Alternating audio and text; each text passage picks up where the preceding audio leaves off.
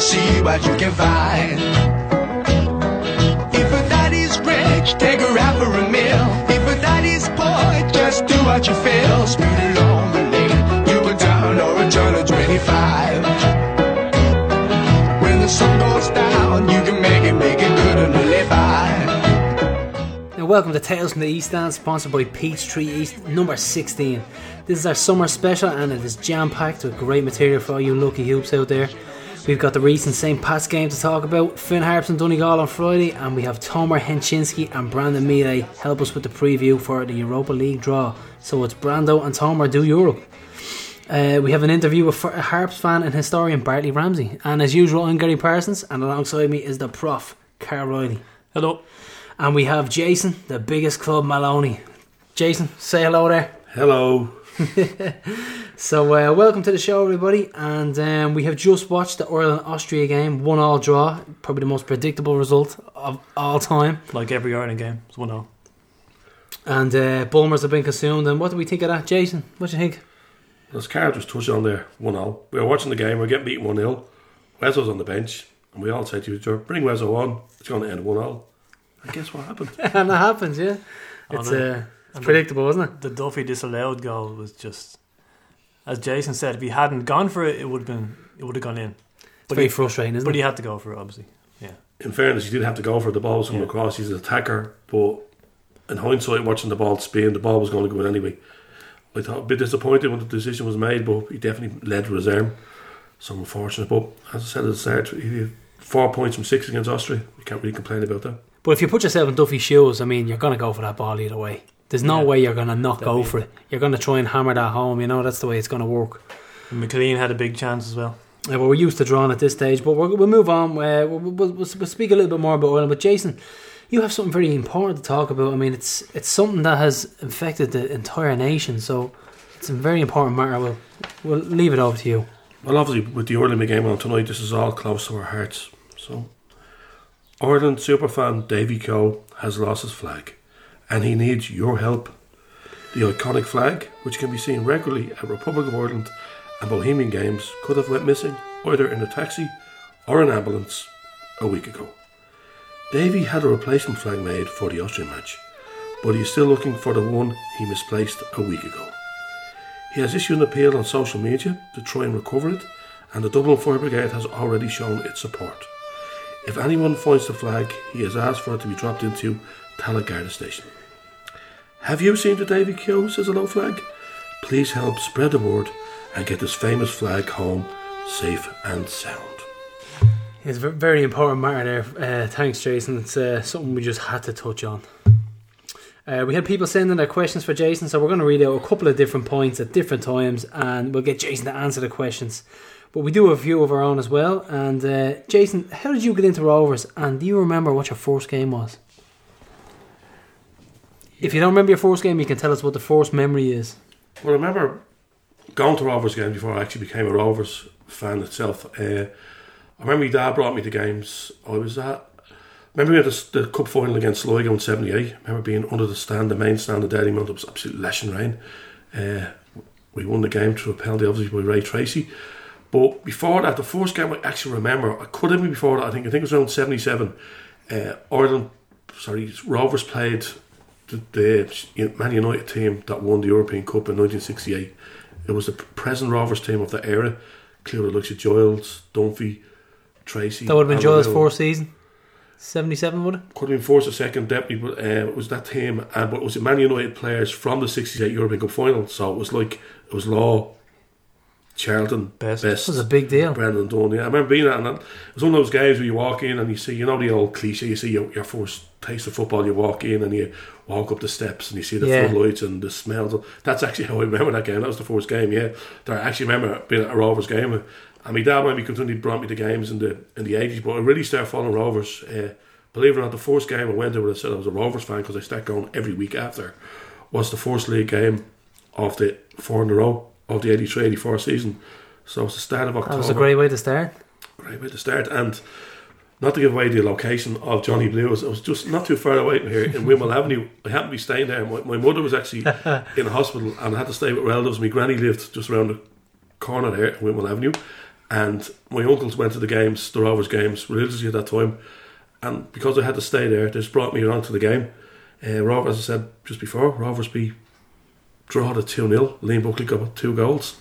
And after that, I was going like every home game after that, definitely. And then from that, I progressed to away games. So let's say I was a little bit spoiled. My first league game, I say I followed Rovers, was the first league game with the 4 in a row. And I went every week after that. That's some memory, Jason, I have to say. And Jason, you told us before how you wrote the Gary Twigg song, but have you penned any other famous rubbish chants? Yeah, it's been a few songs over the years. I've made up this, obviously the Camera Chameleon song. Yeah, that was you. That was me, indeed. Ah. Yeah, there's individual songs about players. Might be sound obvious now. Here's to you, Shea Robinson. Yeah, stuff like that. I used to work in the lads just like me. I used to work a night shift in separate, making tours on 12-hour shifts. Horrible slogs during the night, and it was during those hours when kept yourself occupied. Kept yourself occupied. There was things going through my head, and was the Cork chant of yours as well? Which one? Roy Keane is a traitor. Yeah, that was your one as well. Keane, yeah. We started singing that. When's the album coming out? Me and Pete Boyle are doing it. Yeah, we're doing a collaboration together here. Yeah, another was and even since Tallow, I take a bit of a backseat since Tallow of the Ultras. I bring out some good songs, some that stuck with us, but Tala then, obviously, besides the Twigg one, the one that we kind of pilfered from Northern Ireland fans was, they sang about Warren Feeney, was the, Shamrock Rovers, Ireland's number one. Yeah. That about Eddie McGrath, a good friend Eddie, by the way, it was his birthday last week. Happy birthday, Eddie, yeah. It was his birthday, it was a joint effort. It was a Lennon McCarthy effort for that one, but we sang that in Galway. We sang that in Galway on the night of Twigg. It was the first away game in Galway in the Tala era. Twigg got a hat trick, and we started singing that song that night, and it kind of stuck. Yeah, it's a good song to get you. It's a super song, yeah. So we're going to move on, and we're going to talk about our 1-1 draw with Pats. So we drew 1-1, and it was just before mid-season break. Another gorgeous day. Families were out, ice cream, cider, football, darts, great match day experience, and the couple in front of us, Carl, I've never seen nothing like it. He was like a mini Conor McGregor, wasn't he? I felt like I was watching Adam and Paul all over again. He recorded the whole game on his phone, as far as I could see. I didn't think he even watched the thing. It's poor memory card. I know, his phone probably blew up when he got home. But the Burke goal, I thought he took it well, and it seemed like he had an eternity in front of goal. He took, I think he got at least 3 or 4 touches. I mean, this guy, he has so much talent, and I really do hope Brazzer is working on getting the best out of him. I mean, his decision making is questionable at times. Well, we'll talk about the red card later on, but yeah. But yeah, it was a great finish. He had a lot of time though, didn't he? It took him a long time to find his shoot, but yeah, it was a nice finish. And the Fagan goal, it really was a super finish. I mean, we've courted Fagan quite a few times. I remember speaking to him, and he told me that he was offered a contract just as Twigg. It was in his second season, and he was offered to play second fiddle to him, and he said he wasn't having any of it. And we missed out, I think, in that sense. But he looks like a very bulky Christy Fagan as well.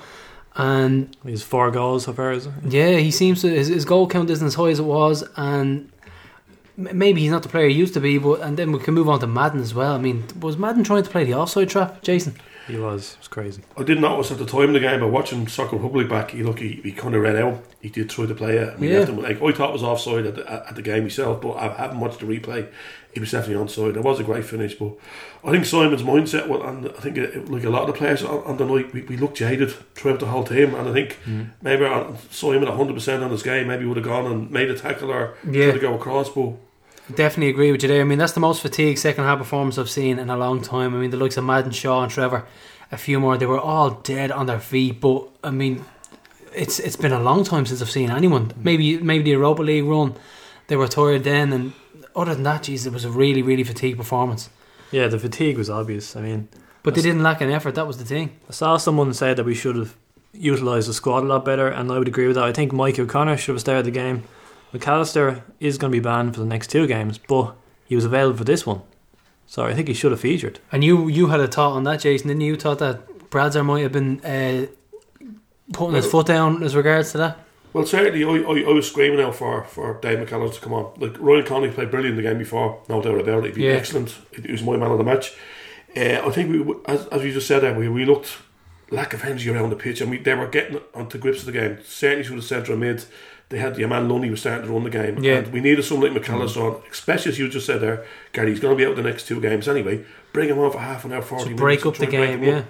But I'm thinking, like, we're all giving out, we're going to probably talk about later on about the disciplinary issues in the squad. I thought maybe myself that Brad's, he kind of hinted at it in an interview you did, Carl, just slightly before that, about if you lose your place in this team because you're suspended or sent off, you're on the fight to get it back. So maybe Brad's was trying to, lay down the law and say, listen, you're staying out of this game, Dave. Could be right. Even though because, you've done something silly in Cork. You've cost us the game in a certain respect, and we're going to leave you out. But in hindsight, I'd have brought Dave McAllister on, definitely, because the way the game was going. Yeah, it would have been a good decision. But what about Conan Byrne taunting Tomer after the goal? Did you notice that? Yeah, see, Tomer kind of invited it though, didn't he? Because of his interview before the game, he said that we're better. We beat them all over the pitch in every position, and he said we're better than them up and down the pitch. Yeah. So you can understand that. I mean, what's your opinion of this, Jason? Are these comments we're coming out with, are they fairly innocent, or are we actually... Are we shooting ourselves in the foot? Are we being naive off the pitch as well? Winding up the opposition. It's becoming a bit of a habit now, okay? I backed Bradser up after the statement against Cork, before the Cork game, okay? He was asked a simple question. Was this Cork side as good as the Dundalk? Carl made the point of this as well. I agree with you on this, Jason. I think I know what you're going to say, and Carl's touched on this as well. It was a simple question, like you said. And I would have answered the same way Bradley did. I said 99% of football people in this country would have answered the same way. But obviously, we've got a bit of a name for ourselves. And we are, something that Carl might know about, because Carl's involved in the media side of the club, is we are very, very media friendly. Like, we're much more open, and we're approachable to journalists, to media outlets, than most other clubs, probably every other club in the league.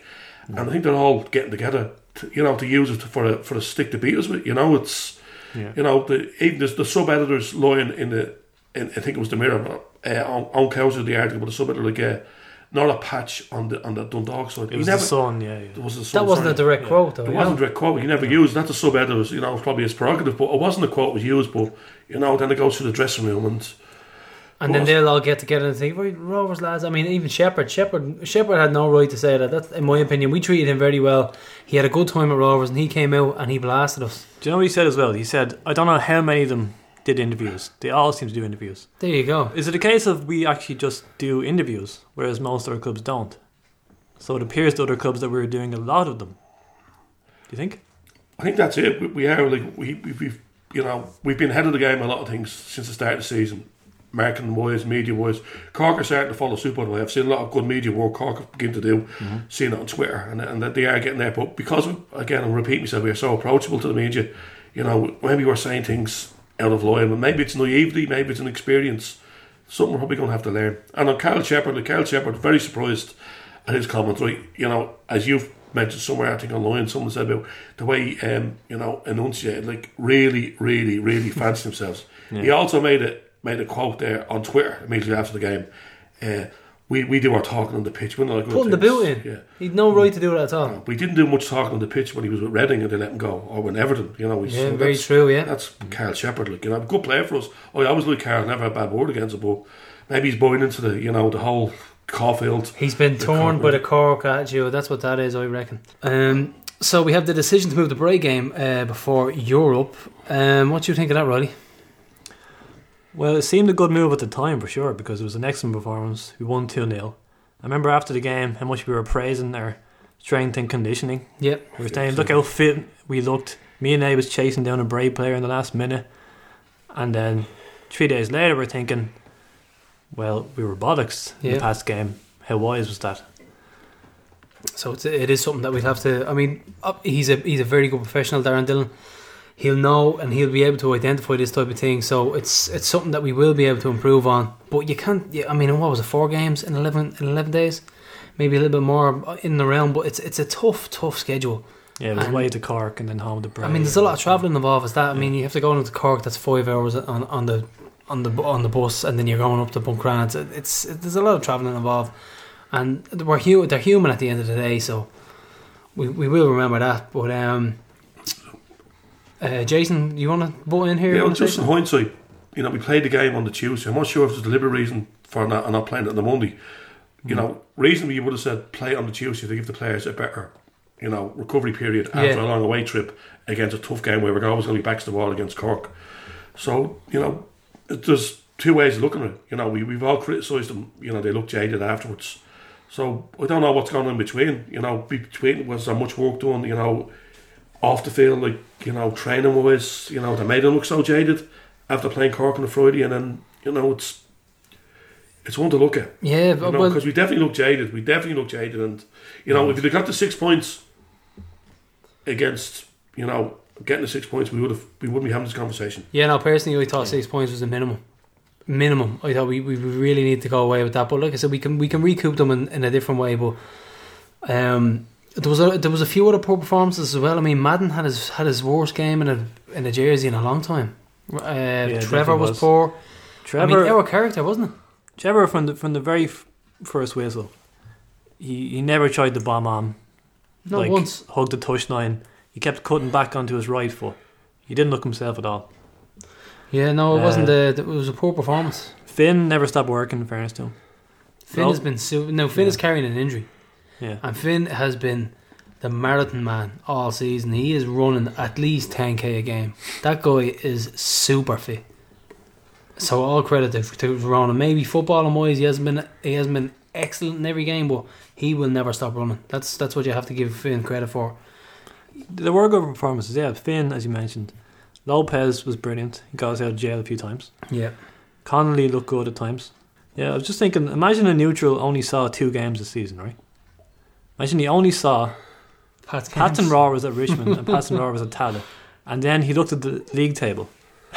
He would, jeez, he'd be mind boggled. His mind would be blown. Yeah, he'd be crazy. He'd be thinking, jeez, where was this past team only torn up for Rovers games, you know? Well, as I said there on the Facebook chat page, if Pat's played us every week, they're probably top of the league. Yeah, they love it. They show up, don't they? Like, where are they every other week? Like, when they're getting beaten by Finn Harps, etc. Like, it's. Yeah. And you know what? I reckon they had more in the away stand at Tala than they would have in their own stand. Standard. In Richmond, you know? Yeah, but we were struggling before the red card, as you said to me. But remember, fatigue was a factor, though, in fairness. But if it stayed 11v11, I don't think we would have won. I think we were lucky not to lose the game. Yeah, we were under a lot of pressure because Fagan missed an open goal. Like Markey was pretty good for them. Markey was really good. And did you notice Conan Byrne tried to chip Tomer? Yeah, we've been talking about this. There was a lot of attempted chips at the start of the season. Didn't we warn him about this? We've been saying this. We've been saying he's going to get it eventually. And there was the open goal I mentioned. That was from Tomer's ill-advised back pass or pass out. Yeah. But in fairness, I mean, yeah, it was. Yeah, we'll go with that. We'll go with ill-advised. It was ill-advised, but we'll talk about the red card now and. He got in the yellow card for kicking out in the first half, and Carl, you said to me right there on the spot, you said if he stays on the pitch without being subbed, he'll be off the pitch without getting a red card. I did. I said to you straight away, this guy's getting sent off. I mean, he was wild. You saw it yourself, Jason. He could have got sent off for that in the first half. He should have done. The referee gave the foul in the first half, and then he followed through. He gave him the foul only when he followed through and kicked out with the player. It was similar to the way he was sent off in Dundalk. So like, definitely could have been the red card then. And the second half then we were all saying that he wasn't the only player, which you just mentioned, fatigue wise. He was out on his knees, he was giving balls away, it looks like he was about to be taken off before the incident happened where he kicked out at Craig.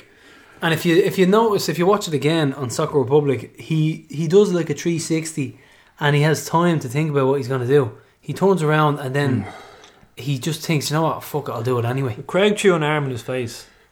And then he kicked out, didn't even contact. And then he spun around, and then he kicked. So he had time. He had a second or two to think about it, and he said, "No, fuck it, I'll do it anyway." And you could see Bradley, he was disgusted. Your Bradley was like, "No." Rightly so, yeah. He was like, "Just don't do it, please. Don't send him off." Right in front of the ref and right in front of Bradley, and Bradley was just about to substitute him for Mikey O'Connor. So Bradley was pissed. Yeah, kicked a water bottle. I think he hit Duffer, was it? I think Duffer got a belt of a water bottle, yeah. I think the fact that he was over that far over that side of the pitch, he probably knew he was being taken off as well. That's probably... Yeah, I mean, it's a crazy decision, you know. Well, we thought he should have been subbed before that. Yeah, we were crying out for it. He'd given the ball away a few times. And you know what? Everyone in our section was. I mean, the Gary Twigg supporters club, they kind of all stick together at the... Just at exit 4 as you go up into the east stand, and everybody was calling for it. Everybody saying, just get him off. He's a liability. And... I mean, you were saying that the Rovers chat was full of rage. It was between Graham Burke and the Celtic tickets last week. We were a roiled old bunch, weren't we? There's no shortage of issues this week between them. Yeah. Has Graham Burke got a ticket for the Celtic match?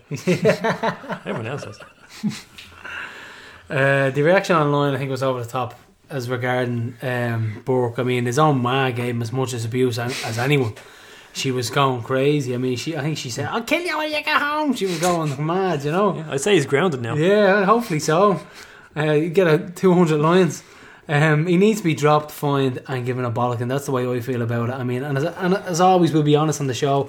Brad, as I said, we'll sit down as a group and we'll talk about it. The way I say, fuck that, Burke.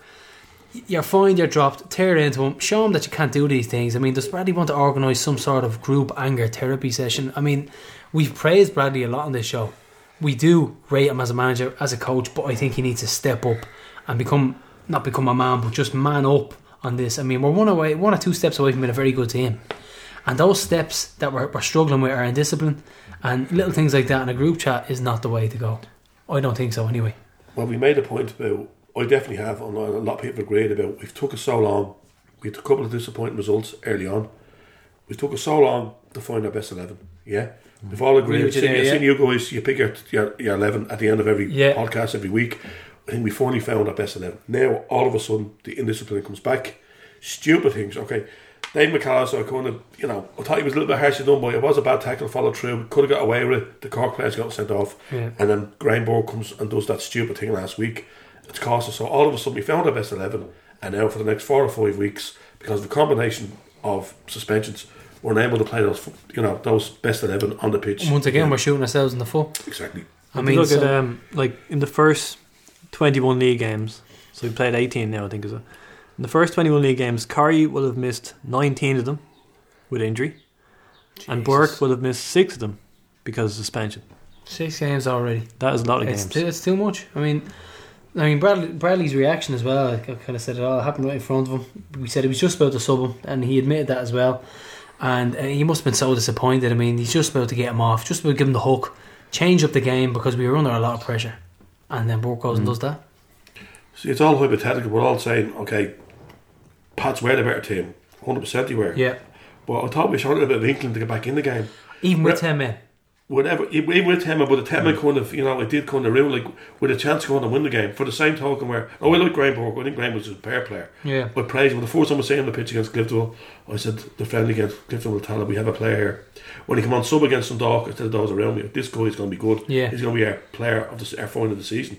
But obviously, two stupid things were similar, which he's done away to Dundalk and home to Pats. Both games, he caused us, probably the chance to come back into the game against Dundalk, getting 2-all draw, and definitely to send him off, put pay to any chance we had of winning the game against Pats. I think we're all glad to get out of Tala last 40 week with a draw. Without a doubt. Definitely. Without a doubt. It was the most pressure I felt in a game in a long time, where I just thought, this is relentless. These are coming at us constantly, cutting us open with the little triangles they were playing in and out, and just spreading us. It was really, really, it was hard to watch at times. I mean, I just thought, this is going to happen. It could be end of 3-1. I mean, but back onto the red cards. I mean, 6 red cards, an average of 3 red cards every, or a red every 3 games, 49 yellows. I mean, I don't mind us being a tough team. I like that. I like getting stuck in. The sending offs need to stop. The timing is awful. 30 minutes gone in Richmond. Heaney was off. We score a goal in Oriel, get back into the game, and Burke gets sent off. McAllister in Cork, 3 minutes in. Yeah, there you go, 3 minutes in. And we're killing ourselves here. We're doing ourselves no favour, so it has to stop. But, as I said, I don't really mind if they're sent off, which I can kind of... Heaney was silly, okay? 2 stupid yellow cards. Bad decision, yeah. Even Dave McAllister's, as I said a few minutes ago, Dave McAllister's foul, okay, he went through afterwards, but they were fouls. He tried to win the ball. The other 4 sending offs are for stupid things, kicking out. And that's the stuff you should be fined for and disciplined for. You say, listen, if you do that, you're going to be dropped. Train with the 19s for a week as well. There you go. Show them that you cannot do this. They need to be shown. Like I said, we don't know what goes on behind closed doors. I'd love to know what happens. Do they pay a fine? Do they go and train with the 19s? But it doesn't seem like that, because it's creeping into the game again. Now, listen, I'm sure Bradley did have a go at Burke. Apparently he had a go at Madden more than anything, over trying to step up and do the offside trap. So I'd be very surprised if there hasn't been some kind of conversation offline. There has to be, especially the second through the season. you know, we've thought we turned the corner there, you know, like, as I said, the stupid things have caused us, like, you know, kicking player, O'Connor kicking out, you know, Maiden diving against Dundalk, you know, it's, I know we won the game against Dundalk, but it could have cost us, if that dive had been, they actually scored on the free kick to make it 2-1, that was 10-15 minutes earlier. At least in Bray, we were losing anyway, O'Connor, but it's particularly the McAllister one, when we were drawn in Cork, and past when we were drawn, they were costly. But yeah. Yeah, so what else have we got now? We would have overtaken Bray, and we would have been level with a win. So it always seems to be one step forward and two steps back for Rovers this season. And I mean, like you said, Carl, are we single-handedly keeping Pats up? I really think we are. I think it was Jason who said that one. Those points, Jason. I mean, those points that they've taken off us, right? That'll save them. Remember this, right? Jason said this. Those points that they've taken off us, right? That'll save them at the end of the season. They'd be 3 points adrift now if we hadn't handed them four. I live in Ballyfermot, so you know, if surrounded by Pats fans, at least. Even the first game, absolutely sound. Leave that in. Sound of a can opening there. Nothing at the time. But even the first game, and then when Heaney, like they were, if we'd have won that game, which he should have, if we'd have won that game 2 or 3 before Heaney sent it off, they were cast adrift. Yeah, they were Tom Cruise. They were gone. Wilson. They were like, they'd 1.6 games. They were just like, why do Pats only turn up in the derbies? That's what I want to know. I mean, was that, Jason? Here's a good question. Carl wanted to say this to you. So, was there ever a Rovers team like that only turned up like against Shells or Bows or whatever, or they upped their game when they played Rovers? Was there a team that you can remember down the years that only ever upped their game against Rovers the way Pats do at the moment? No, the question was, did we ever up our game? Yeah, is there like anything like that? And either way, like, I think, well, leaving aside the Rovers Pats thing, the Rovers Bows thing still the biggest derby for me. I think definitely on both sides, like there's times where Pats were in the, Rovers in the ascendancy or Bows in the ascendancy, like one of the leagues, but the toughest game will be against each other. Yeah. You know, so it's kind of like where we used to raise a game against Bows. Like, remember the first division when they had Gareth Farley, the players on 3.5 grand a week. Yeah. With Scuddy as manager, a couple £100. We took every player out of first division. We raised a game. We got the draw in the FAI Cup against them, and we beat them the replay. Dalymount. And the same token, when we were doing well against them, they take points off us. So it is definitely a thing there. It's like clubs do local derbies. Just, it's like form goes out the window for derbies. Well, it's an old cliche, definitely, but over the years you can see. And it's very true, though, isn't it? Yeah, like I said, they're up in the game when it comes to Rovers. But I see there was a Bucko out march organised, and from the bottom floor of the square. I mean, as you suggested, Jason, there was a bit of ruckus outside as well. My wife rang me and said there was murder going on, but I think she exaggerated a little bit. But there was some sort of protest for Bucko out. What do you think? I think Bucko in. I'm surprised there wasn't a counter march. Bucko in, yeah. Well, the story doing the rounds is that Buckley definitely has money invested in Pats, up to 20 grand. I'm hearing, so it's and I've heard from Pats people, not the exact figures. Pats people have heard it on the grapevine in the League of Ireland. It's on forums. So apparently he's unsackable in his present tenure. Like he, so obviously there we go, they're stuck for money. But the football they play, I don't think is conducive to if you're in a relegation battle. Buckley has his football, he's his principles. They do play good football. They're excellent against us. I have to say it last Friday week, they were excellent against us. You mentioned that in the media actually. That second half he might have to change his style of play. I don't think they have the squad to do it though. They don't have that physical type of squad to stay up from relegation. So someone made a point to me. They're made up of a lot of young players. Look at Marky, Lunny, good players. They're probably the pick of DDSL players, which are good players who've been used to winning. They've been playing from their 13 to 19 all the way through.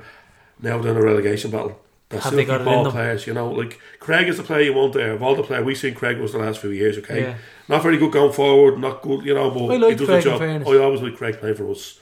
He's the type of player that'll dig you out of the trenches, He's the one that they want to have. But I'm still hopeful. 2 games against them this year. We've got 1 point against 6. We're going to play them again in early August. Hopefully they're still there in or around the bottom.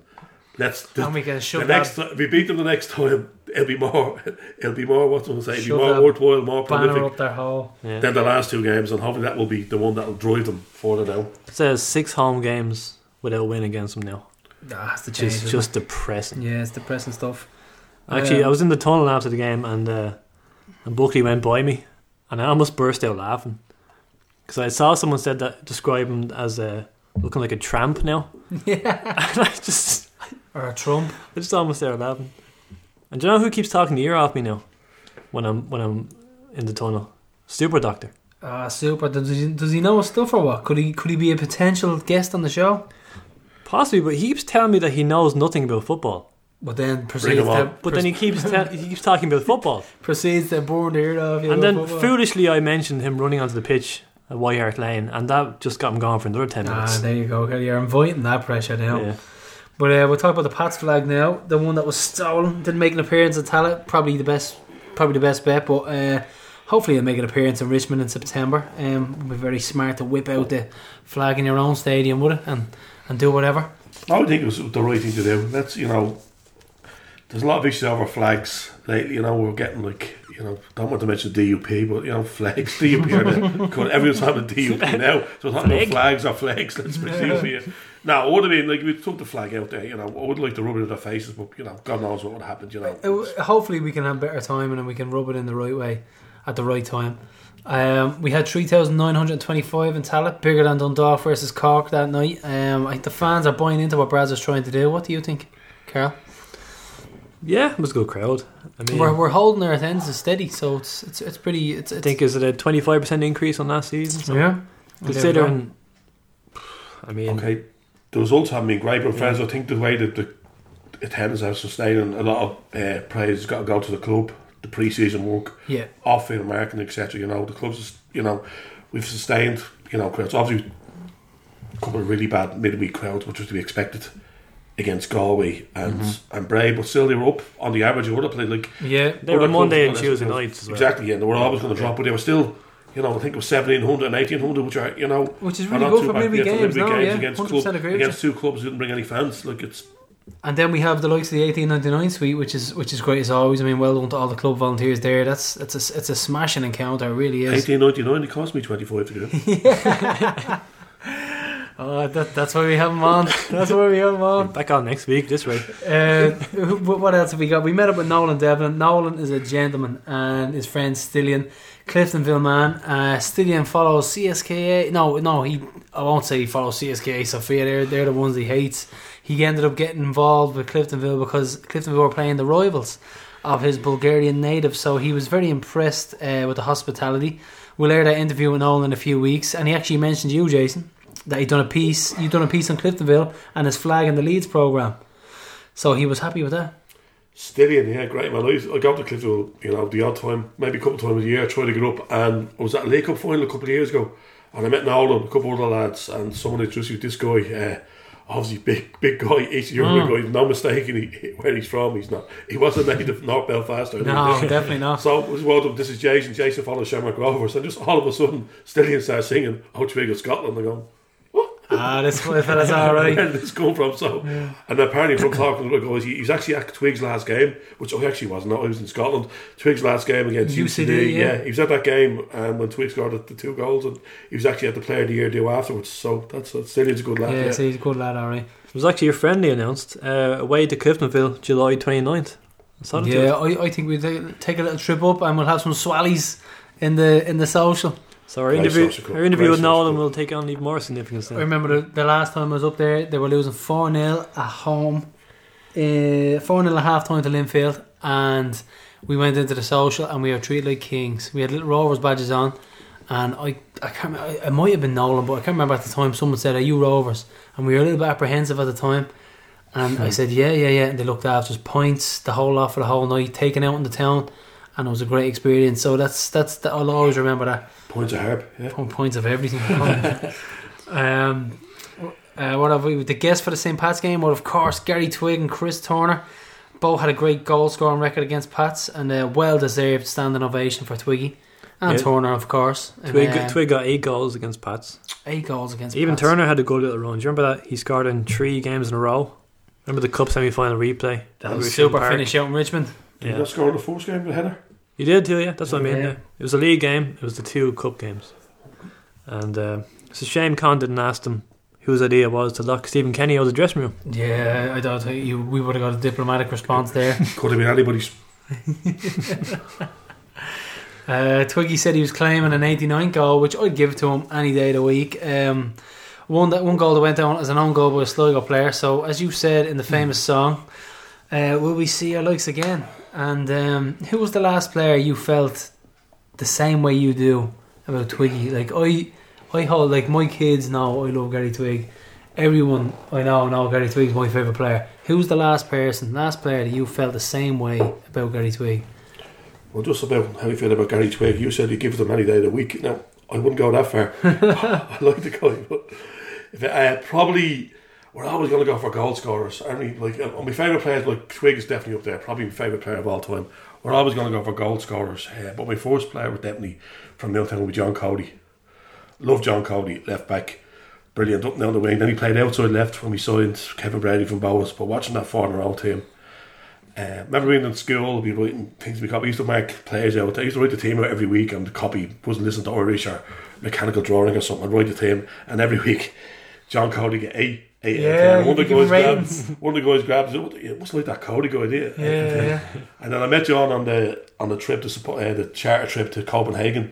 I went to Copenhagen and I got a few babies on me, got them, and I told him how much I loved him and liked him and all that. He's looking at me. Yeah. Well, it's great to see Cody. He's come from, like, there's players like that. You got Robbie Gaffney, you got John Cody, you got Jason Caldwell. All Rovers fans before they start playing for Rovers. Oh, really? Yeah, all play for Rovers and then all start going to the games afterwards. That's brilliant to see. Support Rovers, play for Rovers, and go back on the terrace to support them. And Caldwell's dad went on to be chairman, didn't he? Joe did, yeah. Joe was there for a few years just after McNamara. I think he was involved when John McNamara took over the club, and then he came out on his own right, yeah. And back to that goal, Carl. Yeah, just on the goal, he said it was a Sligo on goal. He's crediting. He might mean Adam Keane 2010, or he might mean Gavin Pearce in 2009. Not sure which, but there was a 6-0 win over Galway in the VI Cup, where a Twigg shot came back out off the crossbar and rebounded off a Galway player and went in. And Sean Ryan's FAI Cup book actually gives Twigg that goal for some reason. Yeah, so there you go. I mean, it was a definite own goal. I don't know how he can give that to him. Yeah. You see, Twiggy actually scored a goal that broke the laws of physics in 2012 versus Sligo. And they'd wrapped up the league, and Twigg got onto a cross. He hit the crossbar, but somehow wrapped his foot around the ball, scored from the rebound on the volley. And it was from his own shot that hit the crossbar. So he scored from the rebound off his own shot. And the game was stopped in the 17th minute as well. It was great to play by the Ultras. And just to show them that we won 17 leagues. And all the lads had boiler suits on because of the anti-climb paint. And it was a super, super away trip. Joe's mentioned that goal. Yeah, but how he scored. I mean, his own shot off the crossbar. And then he managed to get his own... It was crazy. It didn't make sense. He got a goal similar to that. Not quite as spectacular against Pats. Maybe Pats 3-1. I remember Billy scored 2 goals in the second half, but Pats were beating us 1-0. There was a huge... Was this in Richmond? Richmond, yeah. Yeah, Billy scored. Stuart Bourne gave the ball away and Billy banged it in. But right at half time, Twigg equalised to make it 1-1. I remember we had the 4 ends of the ground that day. That was the first time. With the left hand full as well. All behind the end, about 1,500, and the whole end second half we just sang the Twigg song, and we beat them 3-1 the second half. Yeah. But that was a great instinctive, reaction when the ball came back into him. We just boom. He just had it in him, didn't he? But like I said, great display by the Ultras that day. It was brilliant. Like, the game actually got held up for 8 or 9 minutes. It was brilliant. But you were speaking of Sean Ryan, and according to his winners and losers article in the Indo, Bray, who are 1 point ahead of us, are winners, and European contenders, while Rovers are losers and not really contenders. So Sean Ryan doesn't really rate us this season. Not sure how that works, to be honest, but yeah. Has Sean Ryan watched Rovers and Bray playing the last few weeks? No, that's what you're dealing with, aren't you? There's opposite ends of the spectrum. There's one team they're coming from. That was 2 different teams, the one in the Carlisle and the one in Tandon. Yeah, Carlisle ripped us apart and they were shocking. Maybe when they stopped getting paid, there's rumours allegedly. Rumours of unpaid wages there, yeah. Of course, listen, we gave it 1 series, didn't we? I mean, Bray lost again, the money's dried up. We predicted this and we said 1 series a game, so they've lasted a little bit longer, and I mean, they're going to struggle. What are they looking at? I mean, 400 or 500 a game. These fellas are on big money. We know that. They had 400 something against Galway. They had 400 something in a recent home game. I can't remember what it was, but yeah, they've conceded 31 goals. Only Harps have let in more. The team in 4th place. Yeah, that's crazy. Have conceded the second highest number of goals. That's a super show. Conor Kenna, gone by the highlights recently, is a disaster. Yeah. Have you seen him? Do you know what? Honestly, I. He didn't do it for me at Rovers either. So I mean, he was good with Pats. He played well against us. That's the only way we can really judge him, is playing against you. Played well against us, came to us, didn't really impress, left, and but this is different. Wasn't though. A loss. Have you seen him defending on the highlights? No, he's pretty poor. He doesn't look interested at all. He had a great assist for the goal against the Brandon. If he's playing for Athlone in that game, I would have said maybe there's something on here, but allegedly. So that's Bray anyway. They're starting to struggle. So we're going to move on now. We have Tomer and Brando do Europe. It is a Tales from the East End European edition. So the draw for the first and second qualifying round for the Europa League is going to be on June 19th. So we're going to talk about potential opponents with Tomer Chencinski and Brandon Miele here. So at the time of recording, some of these teams are unconfirmed because there's still games to play. But so as we go through the teams, you guys are going to jump in with any comments you have. If you've played against teams before, if you know anything about the country, stuff like that. Tomer, I actually didn't get a chance to check. Have you ever played in European competition before? Yeah, we have. I played actually with Maccabi Tel Aviv. We played in the Champions League qualifiers, and we played in Europa League group stage, and then we finished second in our group, so we went and then we played against I think it was Basel, and then we played Basel in the Champions League, and then in the Europa League again because they got knocked out. But it was quite exciting times. Yeah. So it was a great experience. Oh, amazing! You know, we played in our group stage. We had Bordeaux, Eintracht Frankfurt, and Apoel Nicosia. So we went to France, Germany, Cyprus. It was quite an experience. Brandon, you have two European campaigns on your belt. So you're looking forward to another taste of Europe? Yeah. Obviously, really looking forward to it, and hopefully we can just do a bit better than we did last year. You know, I think the year before we got through the first round, and even that was a great experience. You know, but this year we're obviously going to be looking to go further again. So, really looking forward to it. All right, so we're going to start, Tomer. Some of these pronunciations will be tricky, but we're going to start with you. So. Far away. Name the country as well before each team. Okay, so first we have Albania, and that's, excuse my pronunciation, but Skenderbeu Corse. And then we have Armenia, Shirak Zimri. That's not bad. We have Austria, we have either Sturm Graz or Rapid Wien.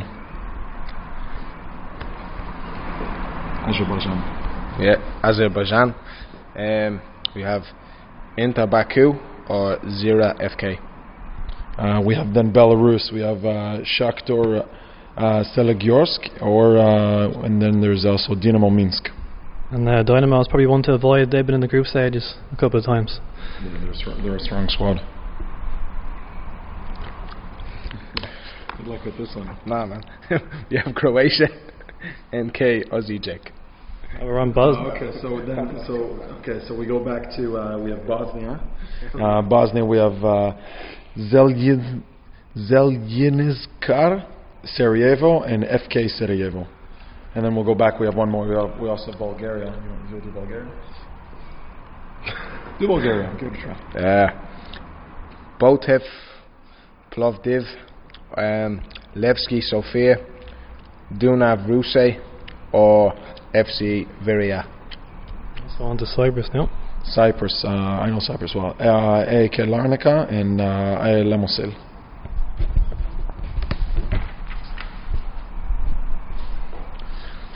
Then we have Hungary, Ferencváros or Videoton Veheva.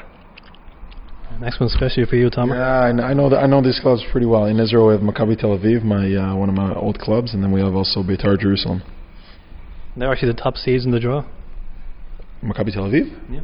Yeah, they have the highest coefficient. Yeah, they finished second in the league, and then they lost in the cup final. So they were hoping to get to the cup final to go into the direct in the third round. So hopefully, I know they're a very strong squad, but I think that it goes by. Geographic location of where we're going to get. So I don't know. I don't think that we can get them in the first round. It'll likely be from the northern region. Yeah. It'll likely be from northern. So hopefully. Well, I mean, if we actually did draw team from your home country? Oh, I think it would be fantastic. It would be a good test, you know, go back to see some old people that I know. You know, so it's it'll be exciting times, but you know, hopefully we get a team that's not as strong, you know, because I think that's going to bode well for us. Okay, so Kazakhstan. Yeah, we have Kazakhstan. We have Koyrat Almaty or Irtysh Pavlodar. One more. Is it, yeah? Or we can get. That's right. I know. Or the Basay, Shymkent. We want to avoid them. Do you know them? No. So you don't have to pronounce the name. Next we have Liechtenstein and FC Vaduz. Then we have Macedonia. Rabotniki, Skopje. Not bad. Malta we have Valletta FC. Moldova. Dacia, Tiraspol, or Milsami, or Hay. Montenegro, Mladoc Podgorica, or something like that. Podgorica, something like that. Where? In Poland we can get Lech Poznan, or Jesus, Jagiellonia. You've heard of the Poznan, the crowd thing, yeah. Yeah.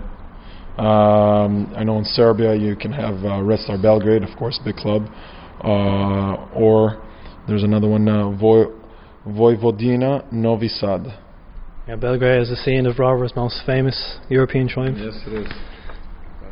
Brandon, you were in Newcastle at the time when Rover's played in the group stages. Yeah. Did you keep an eye on the games or the results or anything? Yeah, well, I would have known they were there, you know, with results, I wouldn't have really known, you know, but, yeah, obviously, Rovers I would have kept an eye on when I was there, yeah. So, Slovenia? Slovenia, we have NK Domale, or Olimpija Ljubljana. God, no. It's not bad. Next, Slovakia, Slovan Bratislava, and AS Trenčín. Yeah, so every year UEFA regionalises the draw, as you mentioned. So next up are teams that we could be in the northern region pot on the morning of the draw. So starting with Denmark. Denmark, Lyngby BK, FC Midtjylland, or Randers FC. I know some teams in Denmark, right, playing in Scandinavia, so I know a few of these teams. That's what you hear for a Duffy, your Scandinavian experience. Yeah, exactly. Well, hopefully we get a team from maybe even Estonia. Estonia is Levadia Tallinn and Kaljunome. Where are we? Finland, HJK Helsinki. That's the big one in Finland. In Iceland, Stjarnan FC and KR Reykjavik. And in Latvia, Ventspils. Northern Ireland, that would be a good one for us Crusaders. And Norway, Odds BK, we obviously got them before. And FK Haugesund. Yeah. So what did you think of Odds BK when you played them 2 years ago? They were a very good team. Yeah, compared to the first round, the team we played then, you know, Odds BK, they were a very good side, yeah. I seem to recall a ridiculous penalty in the first game in Tala. Yeah, you know, I think Tala was a very good game. I think when we got there, you know, I think realistically they were the better side when we played them over there. But yeah, listen, if we get them again, you know, be a bit of revenge. So Sweden. Sweden, I know this pretty well as well. IFK Stockholm and IFK Norrköping. Scotland, especially for you. Scotland, yeah, Rangers. Yeah, we'll take them all day, yeah. Oh, what? And St. Johnson. How big would a game with Rangers be? Yeah, you know, it'd be fairly big. Jesus, yeah.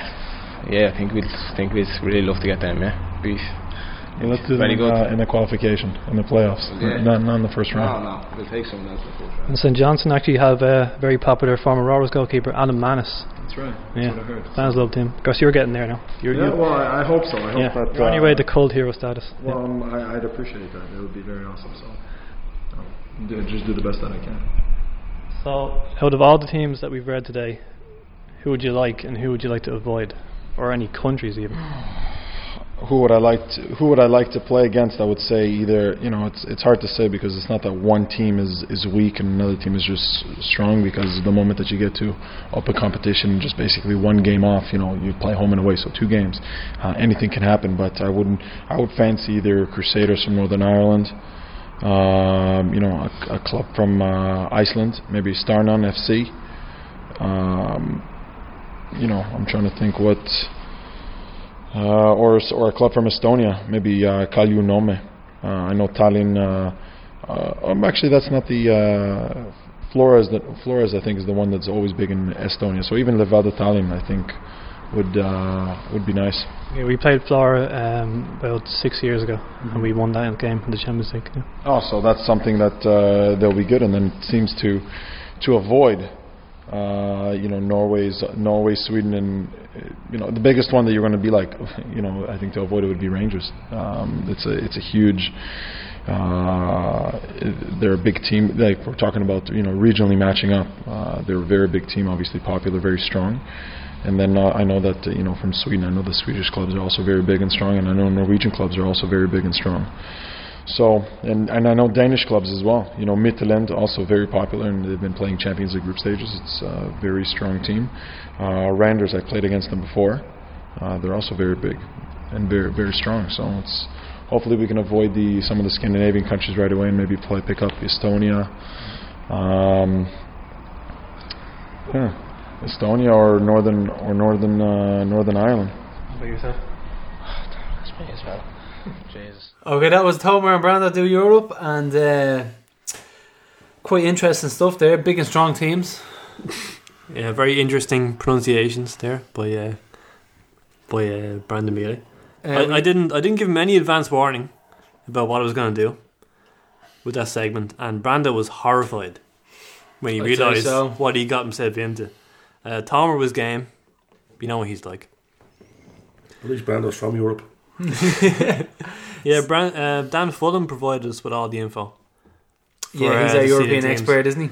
Yeah, and he'd ordered it by country, and he had a few jokes in it. For example, for Belarus, he'd written "Balls brought 20 fans," and in place of Israel, he'd written Palestine. So he had a few jokes at that. And I actually printed out these sheets for Tomer and Brando, and I handed it to them. So could you imagine if I had forgotten to change that? Oh, and it said Palestine on it. Oh, that would have been interesting. But I didn't forget anyway. Well, he might be listening, yeah. So you never know.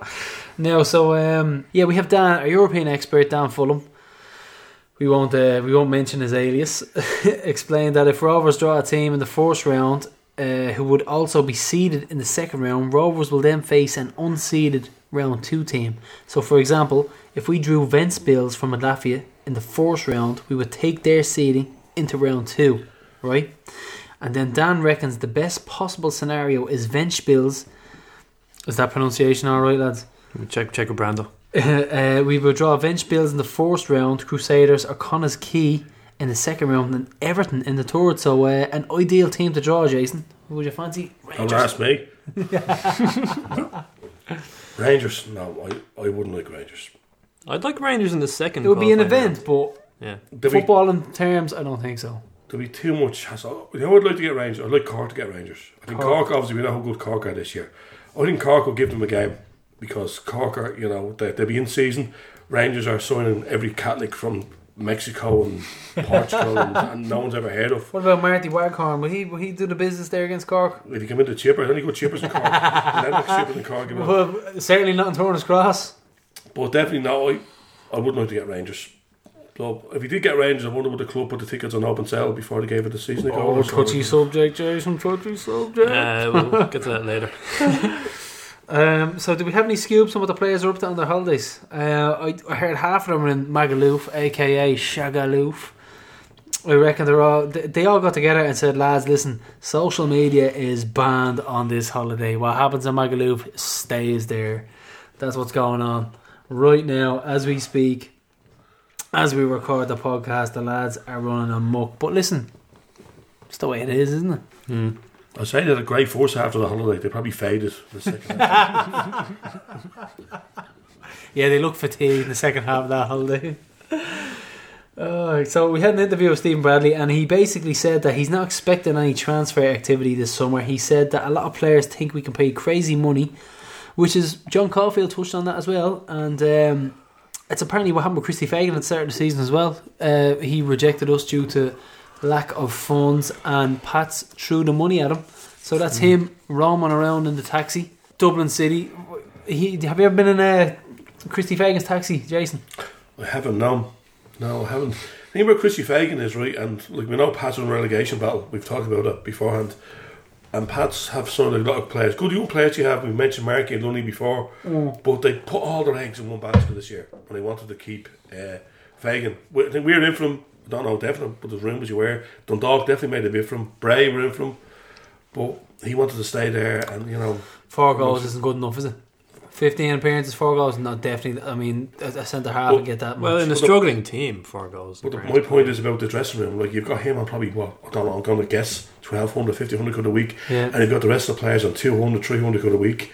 You know, that's all they'd be on. Some of these players, maybe Conan will be on 500, 600, but the rest of the young lads, and they're sitting in the dressing room like we're in a relegation battle.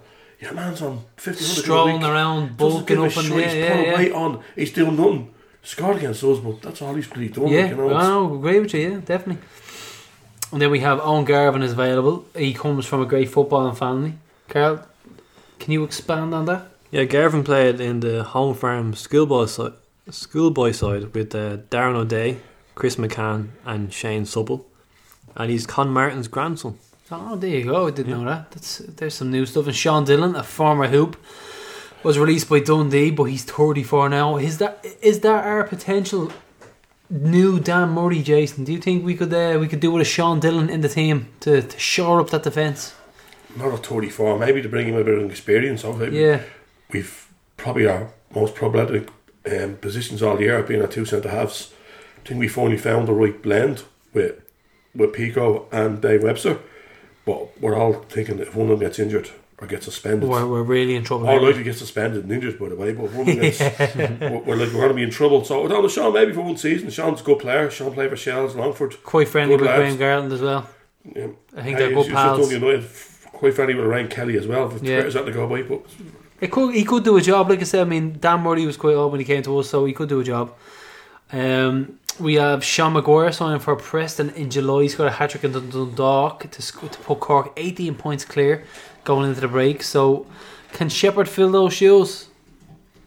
Maguire will probably get his Ireland call up in the middle of his flight to England. Literally in the middle. Oh, you've signed for Preston? Okay, we'll give you a call up. But I mean, Sheppard, he's... I mean, we do. Jason, I assume you're familiar with our list of hatred on Tales from the East End. Well, Sheppard, I mean, we'll never know until it's comments after the game. I've had your list, definitely. I like Carl, always like Carl. Yeah. Centre forward, but like, he's brilliant with us because, and one thing we need to maybe get back to for hours, and one thing I said, Michael O'Neill very well. He didn't just sign players. He signed he signed young, hungry players, which Carl fell into that category. Yeah. But he signed players who could play in different positions. So we hadn't got the biggest squad in the league in 2009, 2010. But all we had were players who could play in the various positions. You know, with Billy, with Kyle Sheppard play centre forward, outside right. Yeah. With Sivers play left back, centre half. With Corner could play here. With James Chambers play, centre everywhere, right back, fucking everywhere. Right. And that was because you didn't need that big of a squad because you've 18, 19 regular players who could play in the various amount of positions. Yeah, that's one thing Emma Wayne could do, couldn't he? So I don't know whether Carl would, if obviously he's gone the end of July. Maguire's gone. I think that brings someone in. They're getting 150 grand from him. I think there's good League of Ireland centre forwards there on the market now. Dave Mooney's there before. Pat Hoban, I think that they move for someone like that rather than move, because Carl's having a great season. I think so, yeah. I think they just replace Maguire and I think so, yeah. And thankfully Maguire will be gone just in time for our League Cup tie against them in August. Yeah. I honestly think we'll do them. I reckon we'll do them there. So I mean, so far on our list of hatred, we have Ronan Curtis and Aaron Green on so far. So Jason, is there anyone you'd like to add on? Considering you're our first studio guest, we'll give you the honour of adding someone to our list of hatred. Is there anyone you'd like to add on to our list of hatred for this season? It's a seasonal thing. So far we have Ronan Curtis deservedly on it, and we have Aaron Green purely because he's a prick. Let's be honest. If there's anyone else you'd like to add on to it, I know we're putting you on the spot. Conan Byrne for his overreaction because of his, giving it all. He might have reason for that, but it was, thought it was childish. And I want to put the prof on here because the stats here every week. Every time we put the stat up, something goes wrong with us. He told us we haven't lost in so many games against Bray. Carl, you could be on the list of hatred here. Draw that. We haven't lost in, I don't know, since the Pope was an altar boy against Drogheda. And he mentions that. We get beaten by Drogheda. And I hadn't gone. I told him earlier this when we got beaten by Pats and Inchie Corey. He put on the podcast before, Conan Byrne is about to score his 100th goal for Patsy. 99 goals.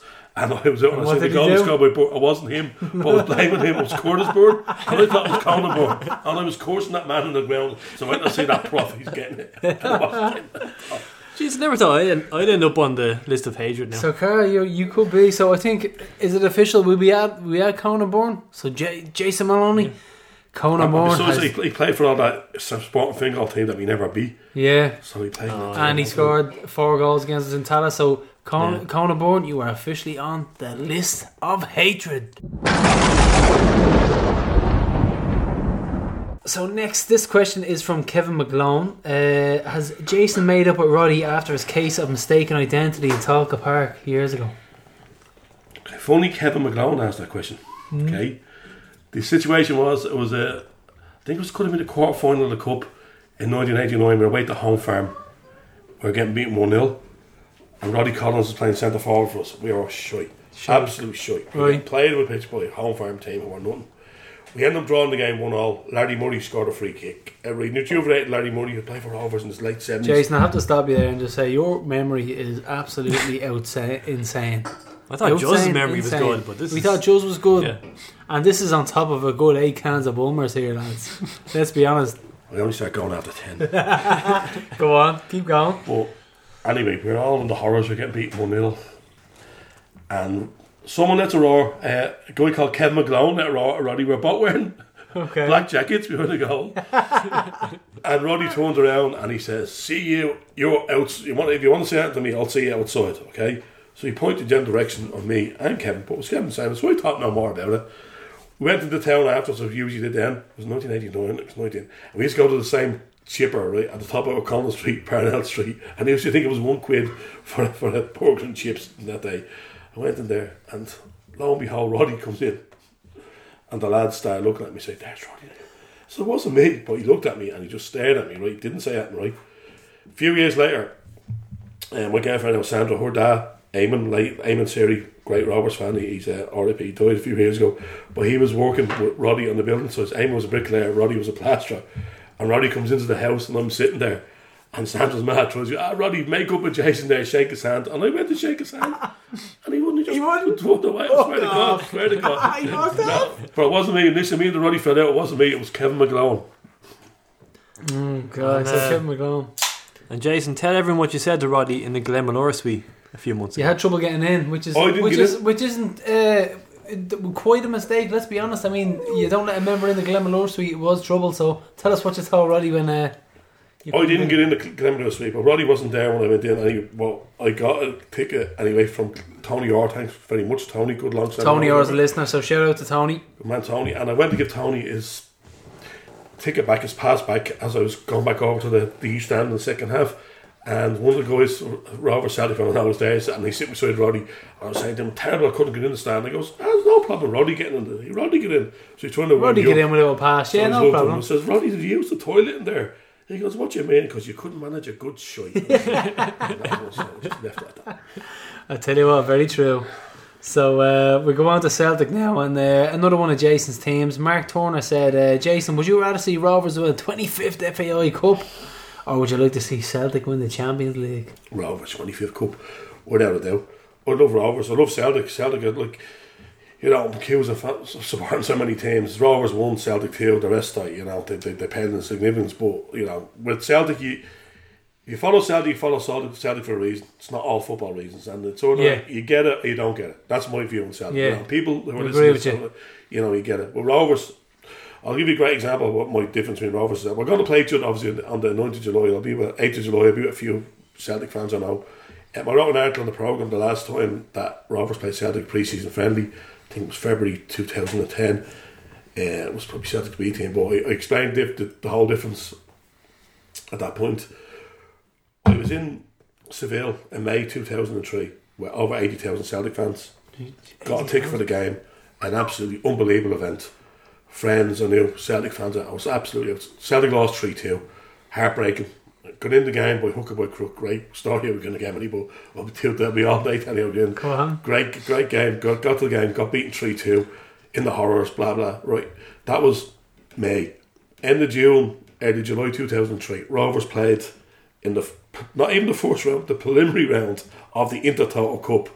And we played away to Górnik Zabrze in Poland. I wasn't with 80,000 fans this time. I was with 150 Shamrock Rovers fans in a ground, an obscure place in Poland. That team's actually gone out of existence now, by the way. Just heard he went to fun. Yeah, went bust. Yeah, went bust.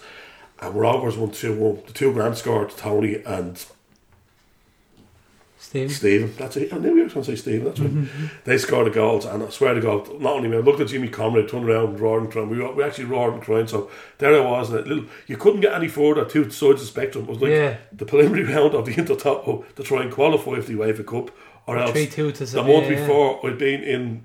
There were 80,000 Celtic fans in the actual pinnacle of that trophy, about the Rover. But the Rover thing too. See, people don't realise what it means. I mean, it's more than just, like we say, it's more just results. It's more just the club. It's more just the culture. It's a way of life. That's the way we describe it. The Rovers is everything. You know, it's... I look at it, before I started on the Rovers, I got friends in school off the road. Now my best friends in life are Rovers fans. I've been best men with three separate Rovers fans. I've been best men. No way, best men. Have you got those speeches on tape? Always the bridesmaid.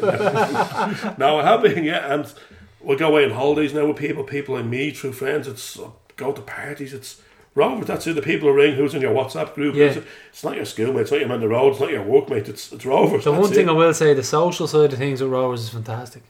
I mean, you look at. I mean, think about it. Let's give an example. You're going to Finn Harps, right? Let's say in a week's time, you're 2:00. Your bus. You're drinking beforehand. You get on the bus. You're having a bit of crack. You're drinking cans.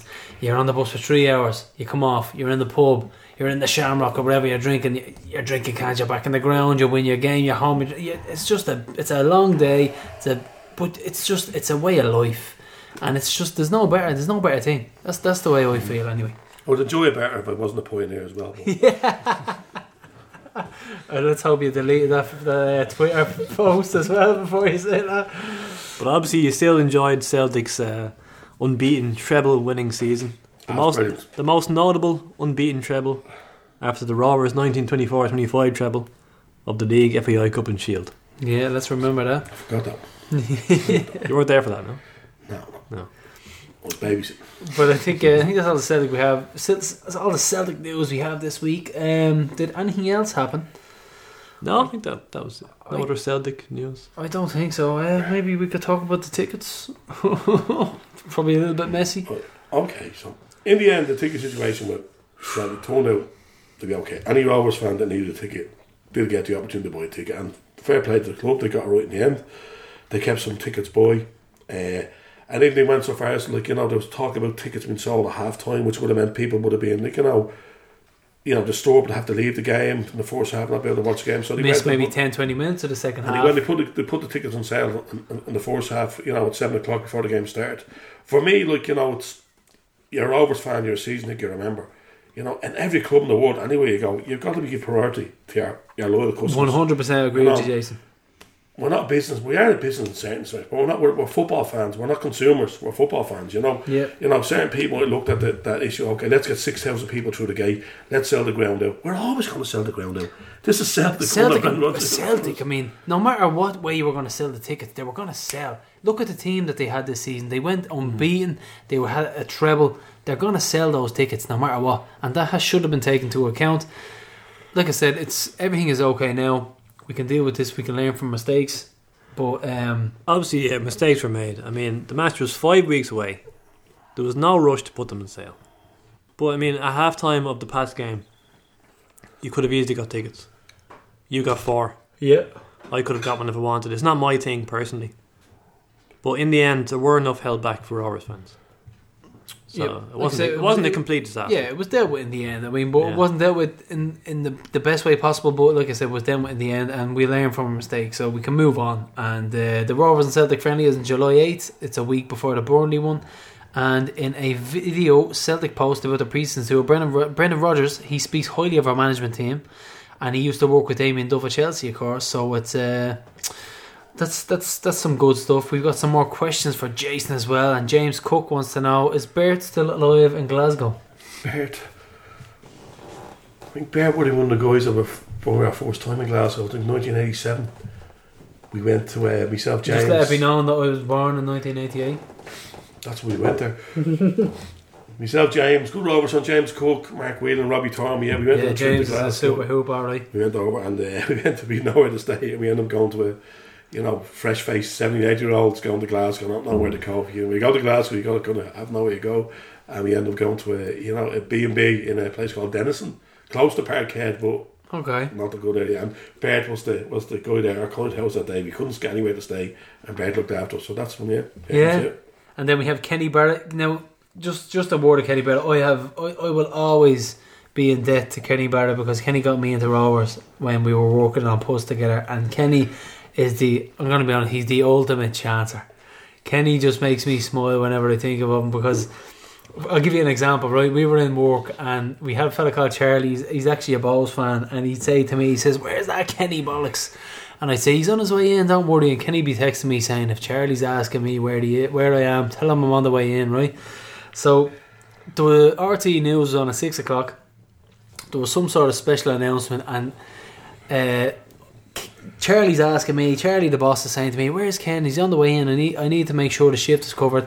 And I'm saying, "He's coming in, don't worry." While Ken is texting me saying, "Listen, I'm on the way in. Just tell him I'm on the way in. It's no big deal. Tell him I'm on the way and I'll get there eventually." So Ken is spotted on the RT News slugging a can on his way to a Rovers away game. And I'm saying to Charlie, "He's on his way in, don't worry about it." So Charlie says to me, "So Ken on his way in, yeah?" I said, "Oh yeah, he'll be here in no time, be here in an hour. Max an hour." I says, "So are you sure?" I said, "Yeah." So he brings me up and he shows me on his phone. He took a video of it. He says, "Is that him?" So Ken's there swigging a can in the back, and the RT News on his way with the Rover scarf on, and he got caught. But that just always sums Ken up for me. He's an absolute chancer, and he got me into Rovers, and I just couldn't. His enthusiasm was amazing from there on in, and it just got me hooked. So Kenny's on now at the moment in Glasgow as well. Kenny says in Glasgow, I think it's Paisley says about in Glasgow to sell again, but he always brings the Shamrock Rovers Glasgow flag around. Kenny's a good guy, yeah. Whenever you mention, like he said in his most recent Facebook post, he said that he mentioned he was a Rovers fan and the drinks were being bought for him. So he's always like a super Rovers family, like one of the original Rovers families of the Barretts from Crumlin, moved out to Balbriggan, and you have all the sons, the father, all going to the game. So it's nice to see. But so what was the question that Kenny sent in? Kenny said, "What's your opinion on Hugh Dallas, former SPL referee?" Jason. Hugh Dallas is a former SPL referee, as you quite rightly say.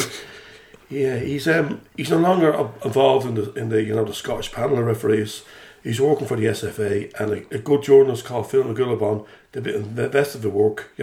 Always been a talk in Glasgow, and the Celtic are being prejudiced against by referees. And said referee, Mr. Hugh Dallas, was him. He was actually caught sending an email around to the guys about slagging the Pope. The Pope was due a visit in Scotland at that time, and he sent a quite sectarian. We couldn't tolerate that. So that was only about 3 or 4 years. But in 1999, a few of us were way ahead of we knew about Hugh Dallas's background and what he was capable of. So a few of us took matters into our own hand, and we tried to. The spell of what he was. Okay, allegedly. We'll go with that. We have Damien Duff and Robbie Keane played in the Michael Carrick testimonial match at Old Trafford this week, and they've both still got it. I mean Damo didn't really get a chance with us. You can't really tell much from a testimonial, but Keane scored, and the commentator mentioned that he still trains every day with Shamrock Rovers. How true that is, we don't know. That's a nice little plug for the club. Yeah, nice little plug. We'll take that. And another news, there was a great piece on the Irish Times about the Boston Rovers. Carl, you can take it from here, because this is I love this. This is a really interesting piece. Yeah, I read that piece in the Irish Times, and it mentioned a book called Summer of '67, Flower Power, Race Riots, Vietnam and the Greatest Soccer Final Played on American Soil. What a title. And the book features Boston Rovers. And it mentions the final because Wolves beat Aberdeen 6-5 after extra time. in the final. And the author thanks Noel Byrne, Robbie Gaffney, former Rovers player, and in the acknowledgements, he interviewed Mick Leach and Paddy Mulligan. Yeah, good old Paddy Mulligan. We're thinking we'll get him on again, aren't we? Yeah, we're hoping to get Mick and Paddy on the show soon to talk about Boston Rovers 50 years ago. So what did you think of our interview with Larry last month, Jason? And Larry was, he was obviously a controversial subject to speak about, but I think he carried himself well. Kind of a split opinion on the Facebook page. Some people were giving out, and, but let's face it, what Larry was talking about on the casual scene, it exists. And it does. It's there at Rovers. It's there, and it's a popular scene. Since I've been there. And, yeah, there you go. I mean, that's the way we went about. I mean, we're not shy on this show, and we do like to talk about whatever is relevant, and it is quite relevant when it comes to Rovers and Bows derbies, and it's not something we'll shy away from. So. We've had a couple of people try and clear this one up. Can you clear up where the name Larry came from, Jason? Larry, the first time I heard that, and it's definitely the truth, is I know it's been used by the Rovers, the bogey bus or the lads or whatever, but years ago, good Rovers fan, still goes to games today, a guy called Tony Byrne, one of the original members of the York Street crew, and we had the York Street come over the years. Tony's a great man for catchphrases and phrases, and he always used the word Larry. I'm going back to the late 90s. Early 90s, even late 80s, early 90s, Tommy thought everywhere Larry. I remember one day that really stuck. We were over in a holiday in Eos, in Greece. It was my first ever foreign holiday. It was 1991, I remember. And we were drinking in Eos, and obviously the pump was over here then, or the pound, the Irish pound, and the drink was cheap over here then, relatively cheap. But in Eos, it was like crazy. It was about a fifth of the price. For nothing. So there's loads of Eos was a place. It was Greek, holiday island, full of Scandinavians. So. If we found the drink cheap, imagine how the Scandinavians, the Swedes, and all these guys down. So one time I got mixed up in the bunch we were with. So a few Rovers lads, weren't all Rovers lads, other guys, and we're calling everybody Larry for the week. Anybody waiting over, Larry, there's a tip. Come here, it was just one of those things. And I've been off the beat track for a while. Yeah, 91. I've been missing for a while, and the lads didn't know where I was, or the lads and lasses were ahead of me. And I walked up and I seen a Swedish guy walking down the road, and he was palladic. He was falling all around the place. I could see the lad just above me. And a man came walking down, stumbling, and he went, "What's the story, Larry? You still have the gargle?" And then he just turned around and just laughed. So Larry didn't. So that's one of the origins, anyway. Yeah. Don't mind Forky's version. Forky was only in the nappies. Yeah. Don't mind Forky. I must say that, so I can't wait for that. We can dismiss Forky's version then. You dismiss Forky's version of anything. Okay, so we have another one now, Carl. You want to take this? Yeah, it's a Bows-related question. When was the first time, Jason, you witnessed trouble at a Rovers Bows game? First time I actually witnessed trouble, Bobby. You know, going back to the... Obviously, there was a bit of trouble in the shed in the late 70s, early 80s. We took the shed with the Bows fans in it. That was a lot later, and that song came from the 90s. But then we had the... Like, I've seen things like Mad Paddy Dunham. Like, I heard about Mad Paddy Dunham around the shed in his own with a hatchet and around the whole shed in his own, you know, Mad Paddy. But the first time I've ever seen it was... It was during the unbeaten run we had. I think it was the game that ended our unbeaten run against Bows. And we had to play in Dalymount against them for a few years. We actually shared the whole main stand with them. It's a 23 game unbeaten run, wasn't it? 23 game, yeah. And this, I think it ended this day. And this might sound like that we were bad losers. But the old casual thing was only really starting. I think it was 93. It wouldn't have been 1990. It was our first game against Bows in the RDS. It was a man called the October Monday. They beat us 1-0.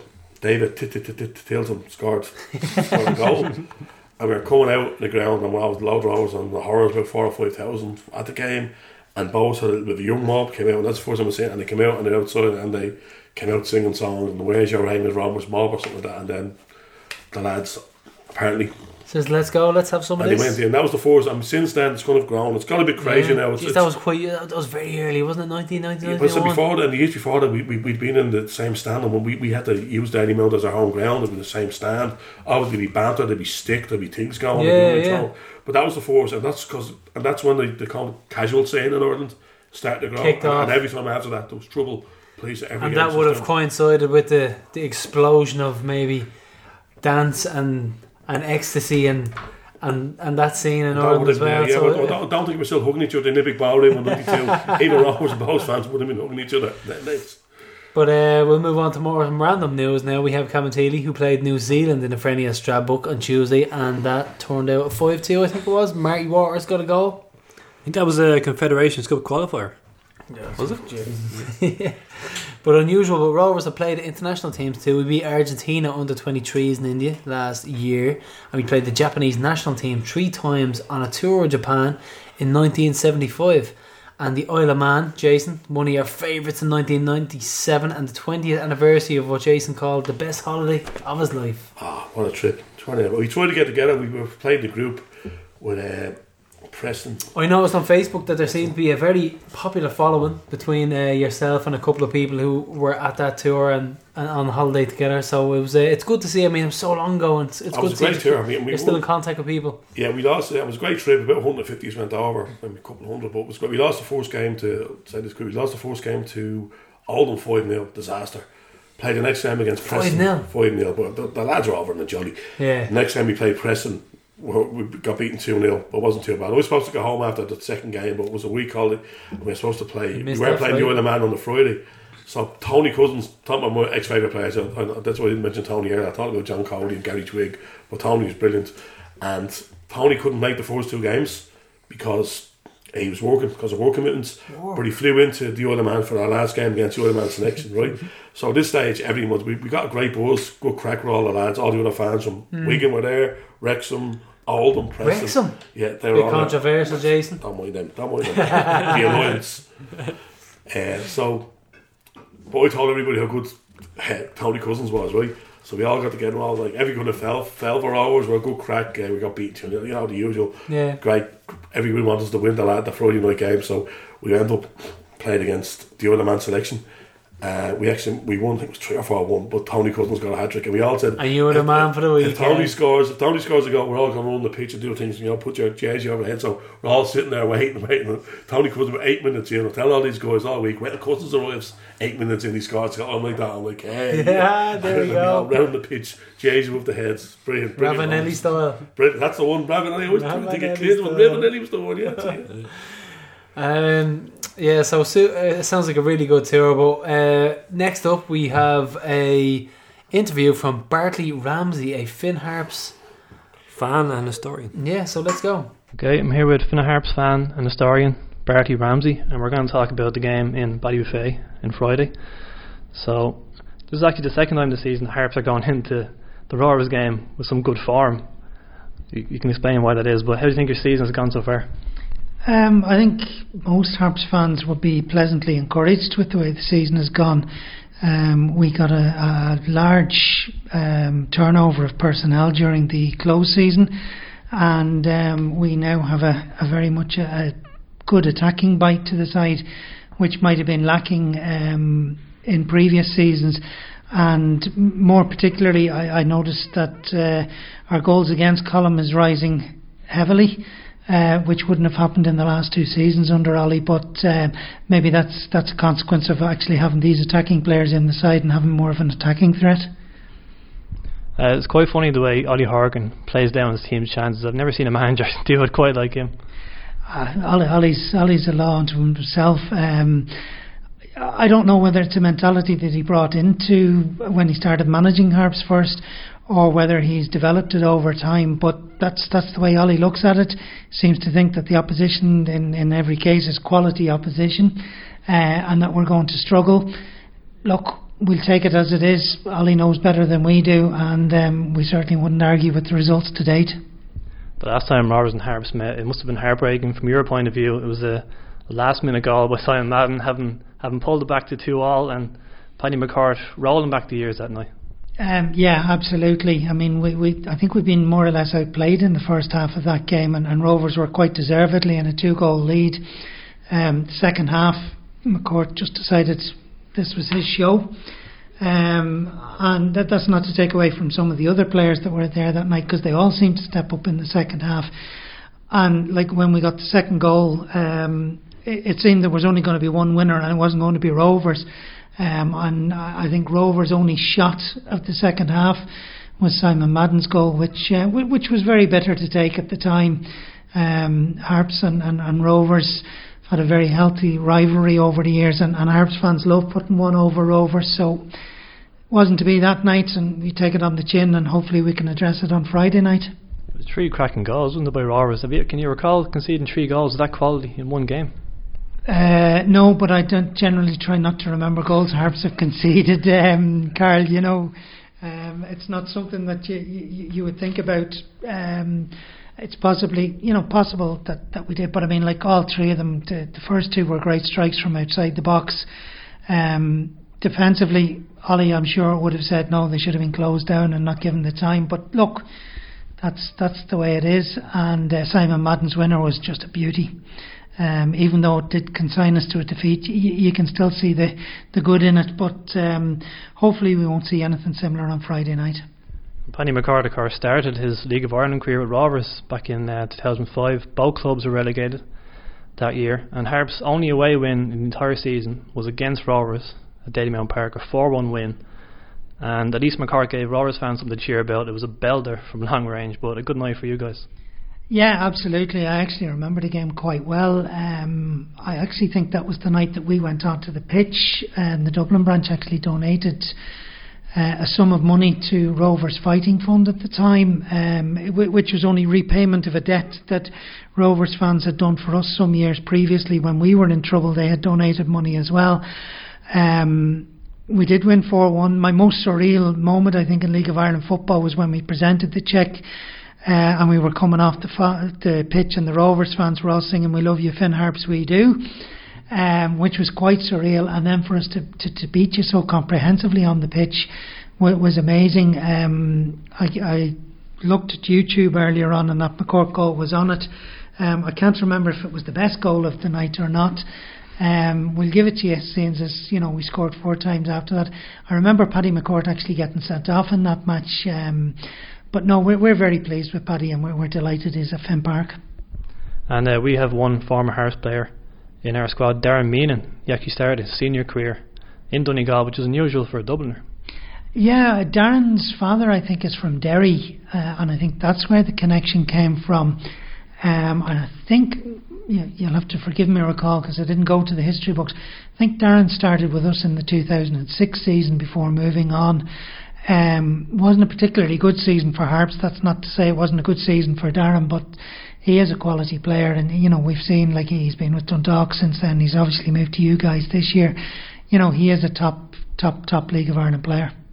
Another two former well-known Hoops would be Jody Byrne and Gina Brazil. They spent a brief time with Harps. People might not remember that, but any memories of those players? I hate to say Gino Brazil, he played in a 7-0 defeat to Derry City in a League Cup game in the Brandywell. Gino, as far as I recall, only spent about a month or 6 weeks with us. He came with another player at the time, Clan McCauley, and from memory I think they came from Home Farm, but again I could be wrong on that. Jody Byrne will be a different kettle of fish. Jody stayed with us for an entire season. The 97-98 season, when we reached the Cup semi-final against Shelburne, and I don't know if you remember, Carl, there was some controversy over the penalty that Shelburne got that night, where Jody was in the back of the net wiping his gloves when the referee, who was from Waterford and whose name escapes me now, signalled for the kick to be taken. Stephen Gagan duly rolled the ball into one corner. Cue uproar. Harps went absolutely crazy. Byrne wasn't clearly ready, and the Harps fans as well, and we were narrowly beaten 1-0 that night, and not a particularly pleasant memory, but Jody did very well for us that season, and he moved on after that. But he's a very good goalkeeper. As I say, Gino didn't really have an awful lot of time with us, so my memories stick with that memory, that defeat in the Brandywell, and I'm sure hopefully Gino's erased that from his memory at this stage. When Harps played their first ever game in senior football, it was actually against Rovers in 1969, but it wasn't an enjoyable experience for you guys. It was a baptism of fire, you would say. Absolutely. I mean, 10-2 was the defeat, and I know from talking to guys who played on that team, they were just caught cold. There's no way to describe it. Rovers had a team I wouldn't say full of internationals, but there were a huge amount of Irish internationals in that side as well. I think McLeach, for example, got 5 goals that night. It's just one of those things. I mean, Harps did recover from that and go on. We were only beaten twice all season at home in that first season. The first game was by Rovers and the last game was by Waterford on the last day of the season, which was a 4-2 defeat. And to put that in perspective, Waterford were league champions that year. As I said to you earlier on, Carl, Rovers and Harps have a healthy rivalry, and I think that 10-2 defeat is one of the reasons why Harps fans do like to put one over Rovers fans. And baptism of fire. Whose fault it was, no idea. It's lost in the midst of times, but look, Harps came back, and I mean, later on that season they drew 2-2 with Rovers in Balbafay, so just shows you the level that they got to very, very quickly after that defeat. It's actually the last time any Rovers player got 5 goals.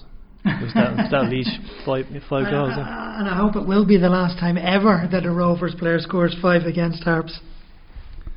So if you were to pick out some famous Rovers-Harps games, maybe Rovers fans might pick out the 1978 FAI Cup come from behind win in extra time. They might say 1991 FAI Cup 4-3. What game would stick out in your mind? One of the particular games sticks out in my mind was in 1983. Rovers came to Balbafay. They were just starting, I think, out on that 4 in a row side, and Harps beat them 2-1 in Balbafay. Brandon Bradley scored twice that day, and Declan McIntyre, the Harps goalkeeper, had just one of those games where everything that he did, you know, the ball seemed to stick, or he turned it around the post, or whatever else. It was a huge game that was, and at the time Harps and Rovers were neck and neck at the top of the title, or top of the league table. As I say, Rovers went on to win the title that year, and Harps unfortunately fell away after a very promising start. Trying to think of other games. We did mention the 2005 game already, where Paddy McCourt starred for Rovers. That one certainly sticks in the memory. Any others really stick in the memory? I suppose there was a 5-1 defeat in Milltown, which was memorable for Eddie McGinley's strike for Harps. He hit a free kick was rolled to him, hit the ball. Now I'm sure I'm getting longer as the years go on, but he was certainly 30-35 yards out. The ball just rose very, very slightly and ended up in the top corner, and ironically enough the Rovers goalkeeper was Jody Byrne on that occasion.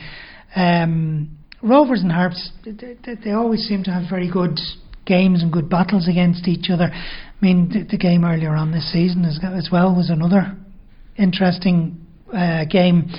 You know, could have gone either way. In the end up, Rovers got the winner. Still sticks a wee bit in the throat, but yeah. You mentioned the good relationship between the two clubs. There's always been a good relationship between the supporters. They get on well, and as you mentioned, we've helped out each other in the past financially as well. Oh yeah, no, absolutely. I mean, I know from talking to some Rovers fans that going to Balbafay is a pleasure for them, and they actually make a full weekend out of it. We always like to welcome opposing supporters with open arms.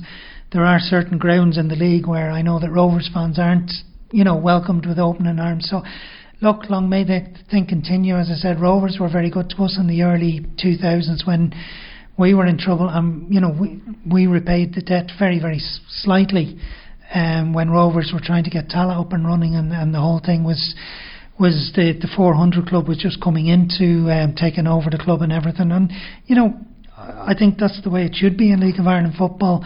We're very much a minority as League of Ireland football fans are, but I think, you know, teams should help each other out, and certainly I would hope that the relationship between the Hoops and the Harps will continue for many years.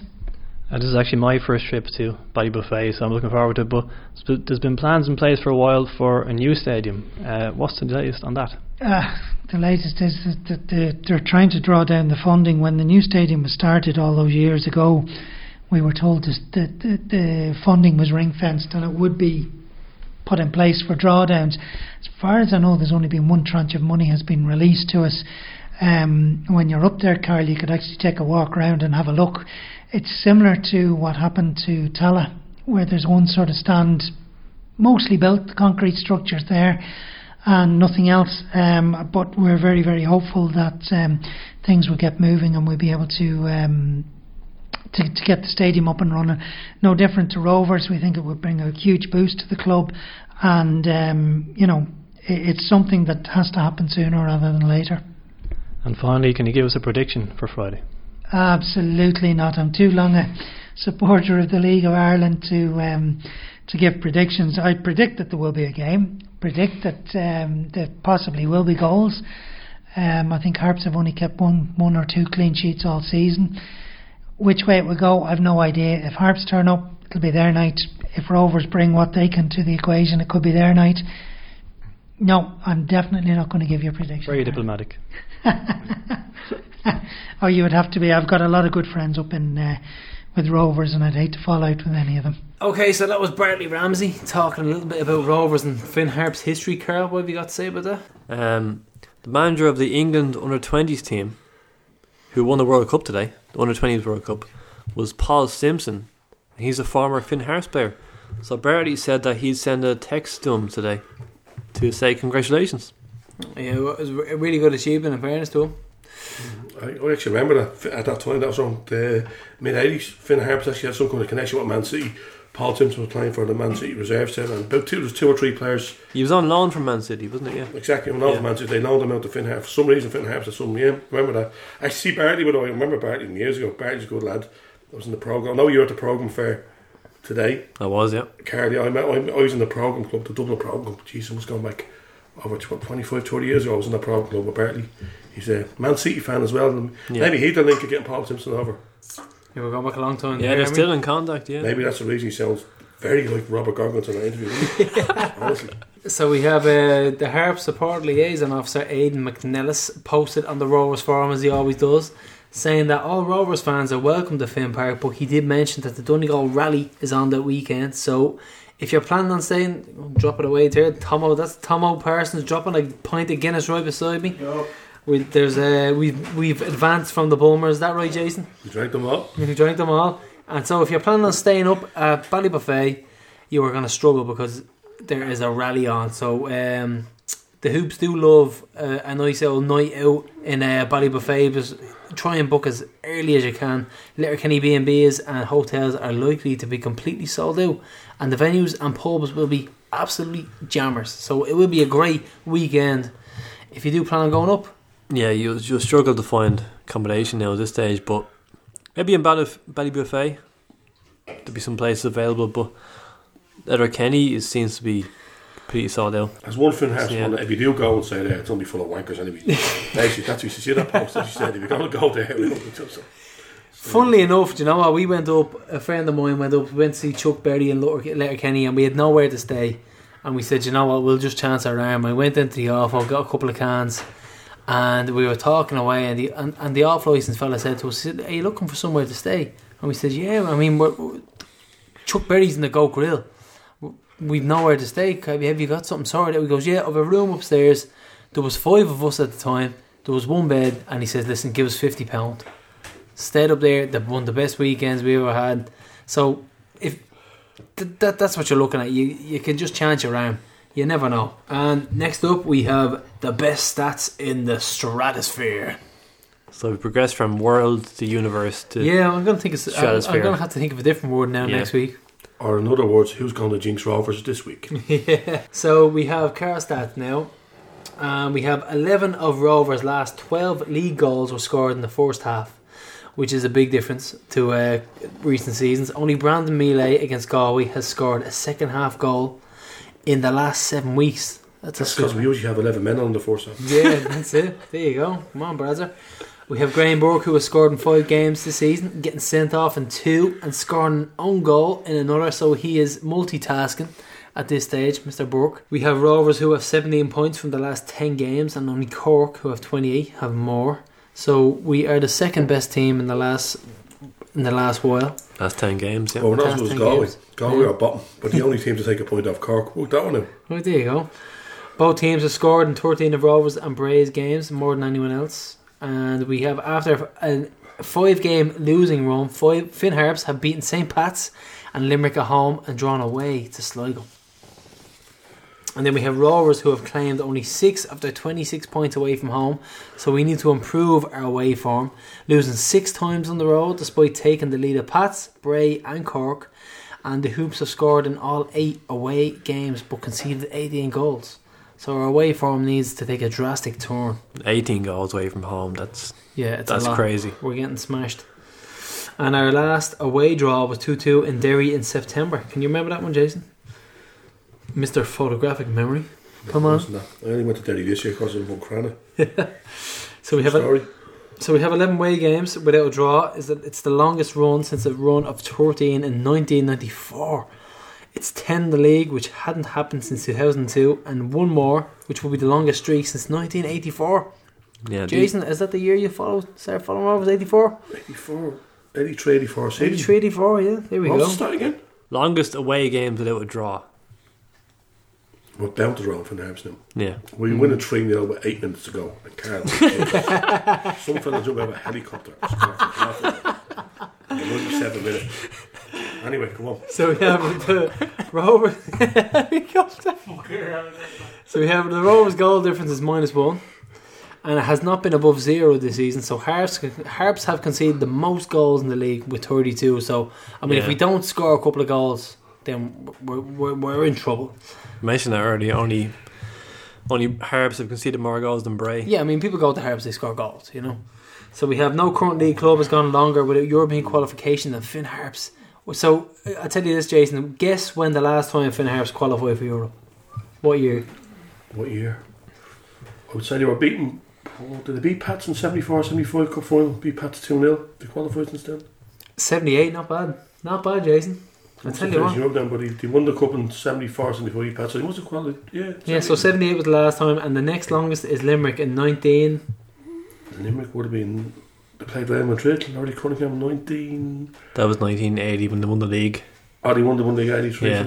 So 82 was the last time. I tell you, you're close enough, and that's off the top of your head. That's the top of McGuinness head. That's the top of your McGuinness head that you nearly choked on 5 minutes ago. So we have Rovers haven't lost the Harps since November 2008. So we have a good run of luck against the Harps. Here we go. 2008. Roll up, Carl just sends up again. Here we go.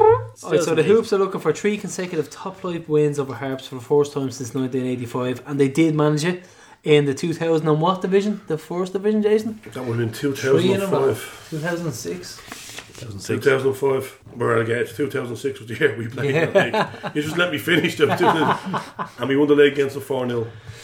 So we have Harps have won 10 of their 25 home games since returning to Premier Division, which isn't too bad, scoring 21 goals. Rovers can win on 3 straight visits to Ballybofey for the first time ever. So if we win, that is our first time ever we've won 3 in a row in Ballybofey. And the last one was Gary McKay, wasn't it? With a penalty, 1-0. That was the first game. Then after that, it was Dean Clark and Boyd, 2-0. That was last season. Yeah. And then we have Paddy McCourt's only goal so far this season was taken at his free kick, his very deft, tricky free kick in Tala. It was his first League of Ireland goal since he netted for Derry versus Waterford in October 2007. Now that's a cracker. Can you imagine that? My first time at Ballybofey was Good Friday 84-85 season. Rovers won 2-1, we're getting beaten 1-0. And the Noel Larkin equalised with a header, and Pat Byrne scored a free kick later on. It was Good Friday, and we stopped.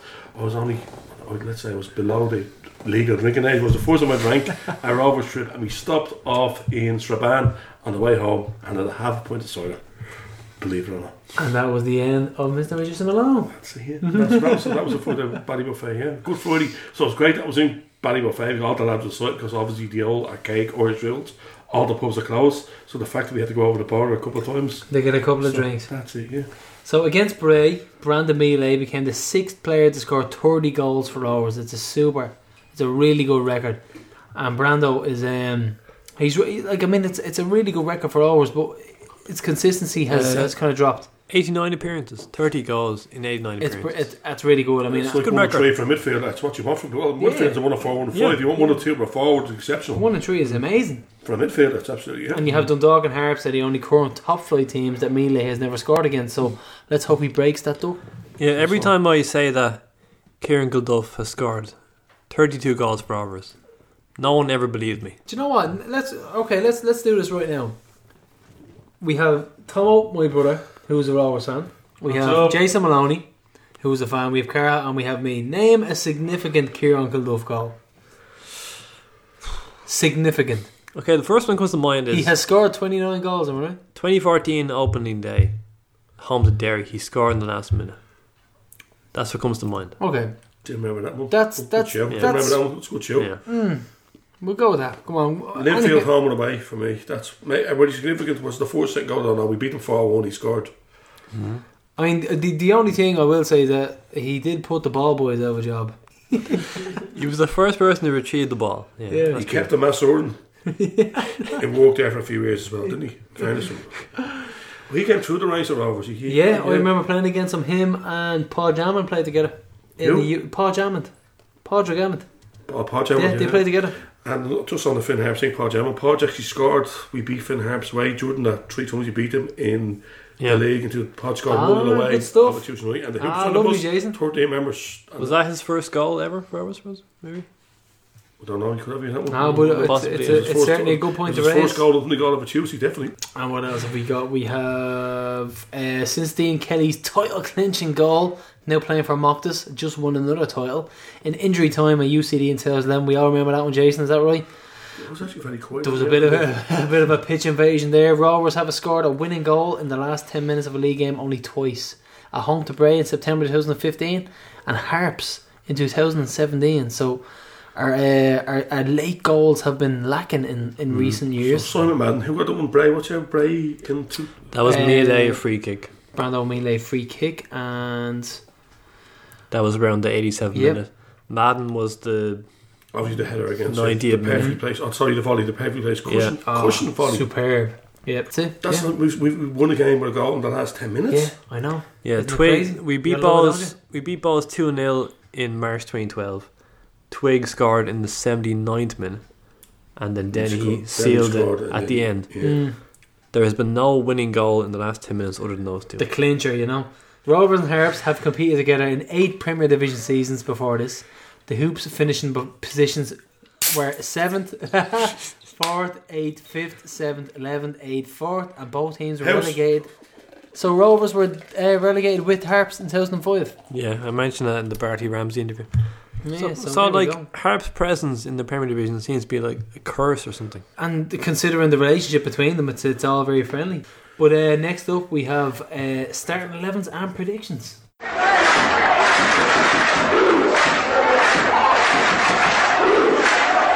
So I'll go ahead and I'm going to let Jason Maloney go ahead with the starting 11 and prediction for the Harps game. Straight away it's a draw. Straight away. Carlton said we haven't drawn against him. It's a draw. Could be 1-1, could be 8-0. No, we're 1-1 draw. Give us your starting 11, come on. Starting 11, Tomer and goal. Obviously Simon, Lukey. Back four speak themselves. Yeah. So we're going to have difficulty with the midfield because the two guys are going to be cemented now, aren't they? Definitely McAllister seen out at the end of his ban, and Burke searches. Oh, it actually, because we're playing that and we're playing draw the week after. I think they're 2 winnable games. Yeah. I'd bring Sam Bone into centre mid. Okay. I like that. I'd push Ronan into the number 10 role behind Shaw. I'd keep the 2 wingers as they are, Trevor on one wing and Brandon. And Brando. So that means the same team as such that you have all the midfielders, you have Sam Bone. I like that. I like it a little bit different. Sam Bone and Connolly. Yeah. Ronan push forward. Let's go for it. Yeah. You know what I mean? It's don't sit back. You don't need to sit back and play against these teams. Someone say, okay, we can put Brando, you know, in the 10 role, and who comes in outside left? Meaning, I don't know. Yeah, now I went something slightly different. Now I am for Tomer and goal, and for Lukey, Webster, Pico, Madden. Are settled back four at the moment. I went for Trev and Brando on the wings. Finn and Connolly, I think they should stick in the middle. I like Finn and Connolly together, but I think we should go 2 up front with O'Connor and Shawzy. And I'm going for a 2-1 win. We're us going into the break, 1-0 down, and then a Finn brace to win. So. What do you think? You didn't give us a prediction. What do you think for your score? 1-1 draw. Finn Brace against Finn Harps. Yeah, Finn Brace against Finn. You're so bleeding corny. Go on, Carl. Give us your starting lineup and your prediction. Yeah, I'm with Gary. I think this is O'Connor's time. O'Connor's time to start and score.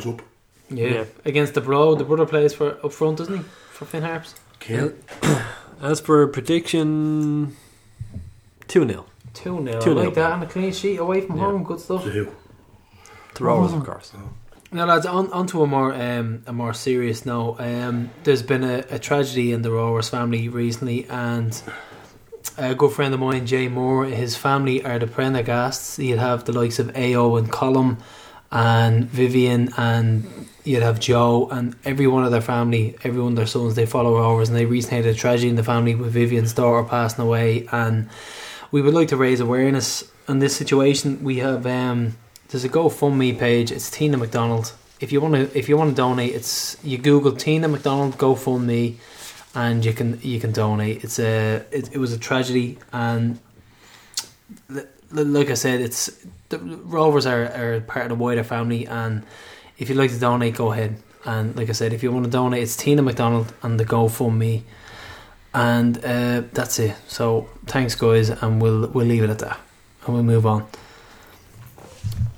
And now we'll go with the best of luck to any hoops doing their leaving cert and their junior certs. Probably half the people in our section at the East Stand, and probably most of the first team as well. At this stage, let's be honest. Another great promo released by the club, showing like the match day, showed all the kids' activities, the foot darts, face painting, ice cream, and so on. So again, as we mentioned earlier, top work done by the marketing side of things. Yeah, it was really good. And we got what can only be described as a sensational email from Newbridgetown FC. They sent us a photo. Let's see if you can remember this, Jason, if you're at the game. And a YouTube video of the Newbridgetown game where they opened their new football ground in 1985, and they beat Shamrock Rovers 3-1. And in the photo was Andrew Shaw, Gary Shaw's dad, scoring a header, and Andrew Shaw scored 2 goals, and Gary's uncle Richard also played that day, so there was a big connection from the Shaw family there. And a 3-1 win for Newbridge over Shamrock Rovers when they opened their new ground. Do you remember that at all? I remember the game, wasn't there? I remember just vaguely. Carl showed me something, a photograph earlier on. I do remember. Look at the Rovers team as well. That's some strong Rovers side. That's some strong team. Side. Look, and they beat 3-1. It's almost the Rovers 4-0 team. Yeah. It's Jody Boyd. You've Harry. You've all the main set of that team. Yeah, there, yeah. And you had Gary's dad scoring a header, so we know where he got it from anyway. And we're in the new Peachtree East promo video. Carl, I had to point that out. Do you remember? Our wonderful sponsors who have all sorts of delicious food and great stuff going on in the restaurant. And I think they were doing a promo for maybe TripAdvisor or someone along the lines of that. I'm not sure if that was intentional, was it? No, I didn't sign any exclaimers. You always looked like you did a good feed anyway. So, could have been that for that reason. I mean, the owner knew we were there, but I didn't notice any camera. Did you at the time? Yeah, no, I did. I saw one guy who was kind of panning around the building, and I didn't take any note because we were talking to the Intala guy, Padraig, absolute gem. And we're going to move on to something very exciting now with our new badges. You saw that Al Murray, if you know him on Facebook. We have got badges coming out soon, and our price is still to be decided. So we'll wait till we get them, and we'll let you know how we get on. But we will be found underneath the scoreboard at half time and before the matches, any home game, and on the Gary Twigg Supporters Club bus and away game. So if you want to buy a badge, they will be ready in the next 3 weeks, and it's all for a good cause. Hopefully the draw of the game, if we have them by then, yeah. Yeah. European Ventures, that's what. For our European Ventures, we hope to stream and commentate on the European games for anybody who can't travel, and keep you updated on a European adventure. Well, that's their ambition. Hopefully, that's the ambition. Yeah, we like to aim high here at Tales from the East End. Carl, go on. What have you got for us? And the very last question we got for Jason, it was sent to us from Paul O'Brien, and he asks, Jason, when are you releasing your book? I need some time on that one, yeah. I'm always saying if I ever got locked up in jail, I have plenty of time to do it. No, actually, I look like now it's something that I'd like to think about. But let's be honest, Jason, from the likes of Facebook posts and your Twitter, I mean, everything is a story. Everything is interesting. We're dying for it. As my friends, it doesn't have to be on football. It could be anything. You could be walking to the shop and you make a story about it. You know, my friends in FC United say football is not about the 90 minutes. It's about the wider spectrum. Your mates, you meet your mates, you go to games, how you travel, where you drank beforehand, who you met, who you slagged. Yeah, that's what football's about. Yeah. Not about the 90 minutes on the football pitch. Leave that to Eamon Duffy. Yeah, well, no, he can fuck off. But listen, so that's the end of our show today, Carl. Is there anything else you want to add? No, that's it. I think we're flying today. What about you, Jason? Have you got anything else for us? Just keep on hooping. That's it. So remember, guys, there's no show coming this Thursday. We'll be back to normal on Thursday the 22nd. So I'm abroad for Harps myself, but Carl will be on the bus, and I'm sure Jason will be in Ballybofey as the Hoops quest for a European spot continues. So we hope you enjoy this special edition, very long edition, of Tales from the East End. Thanks to Jason for being an absolute gent and a great guest. And guys, keep on hooping. Jason, you sign off for me. See ya. I'm all up the country, baby, don't you want?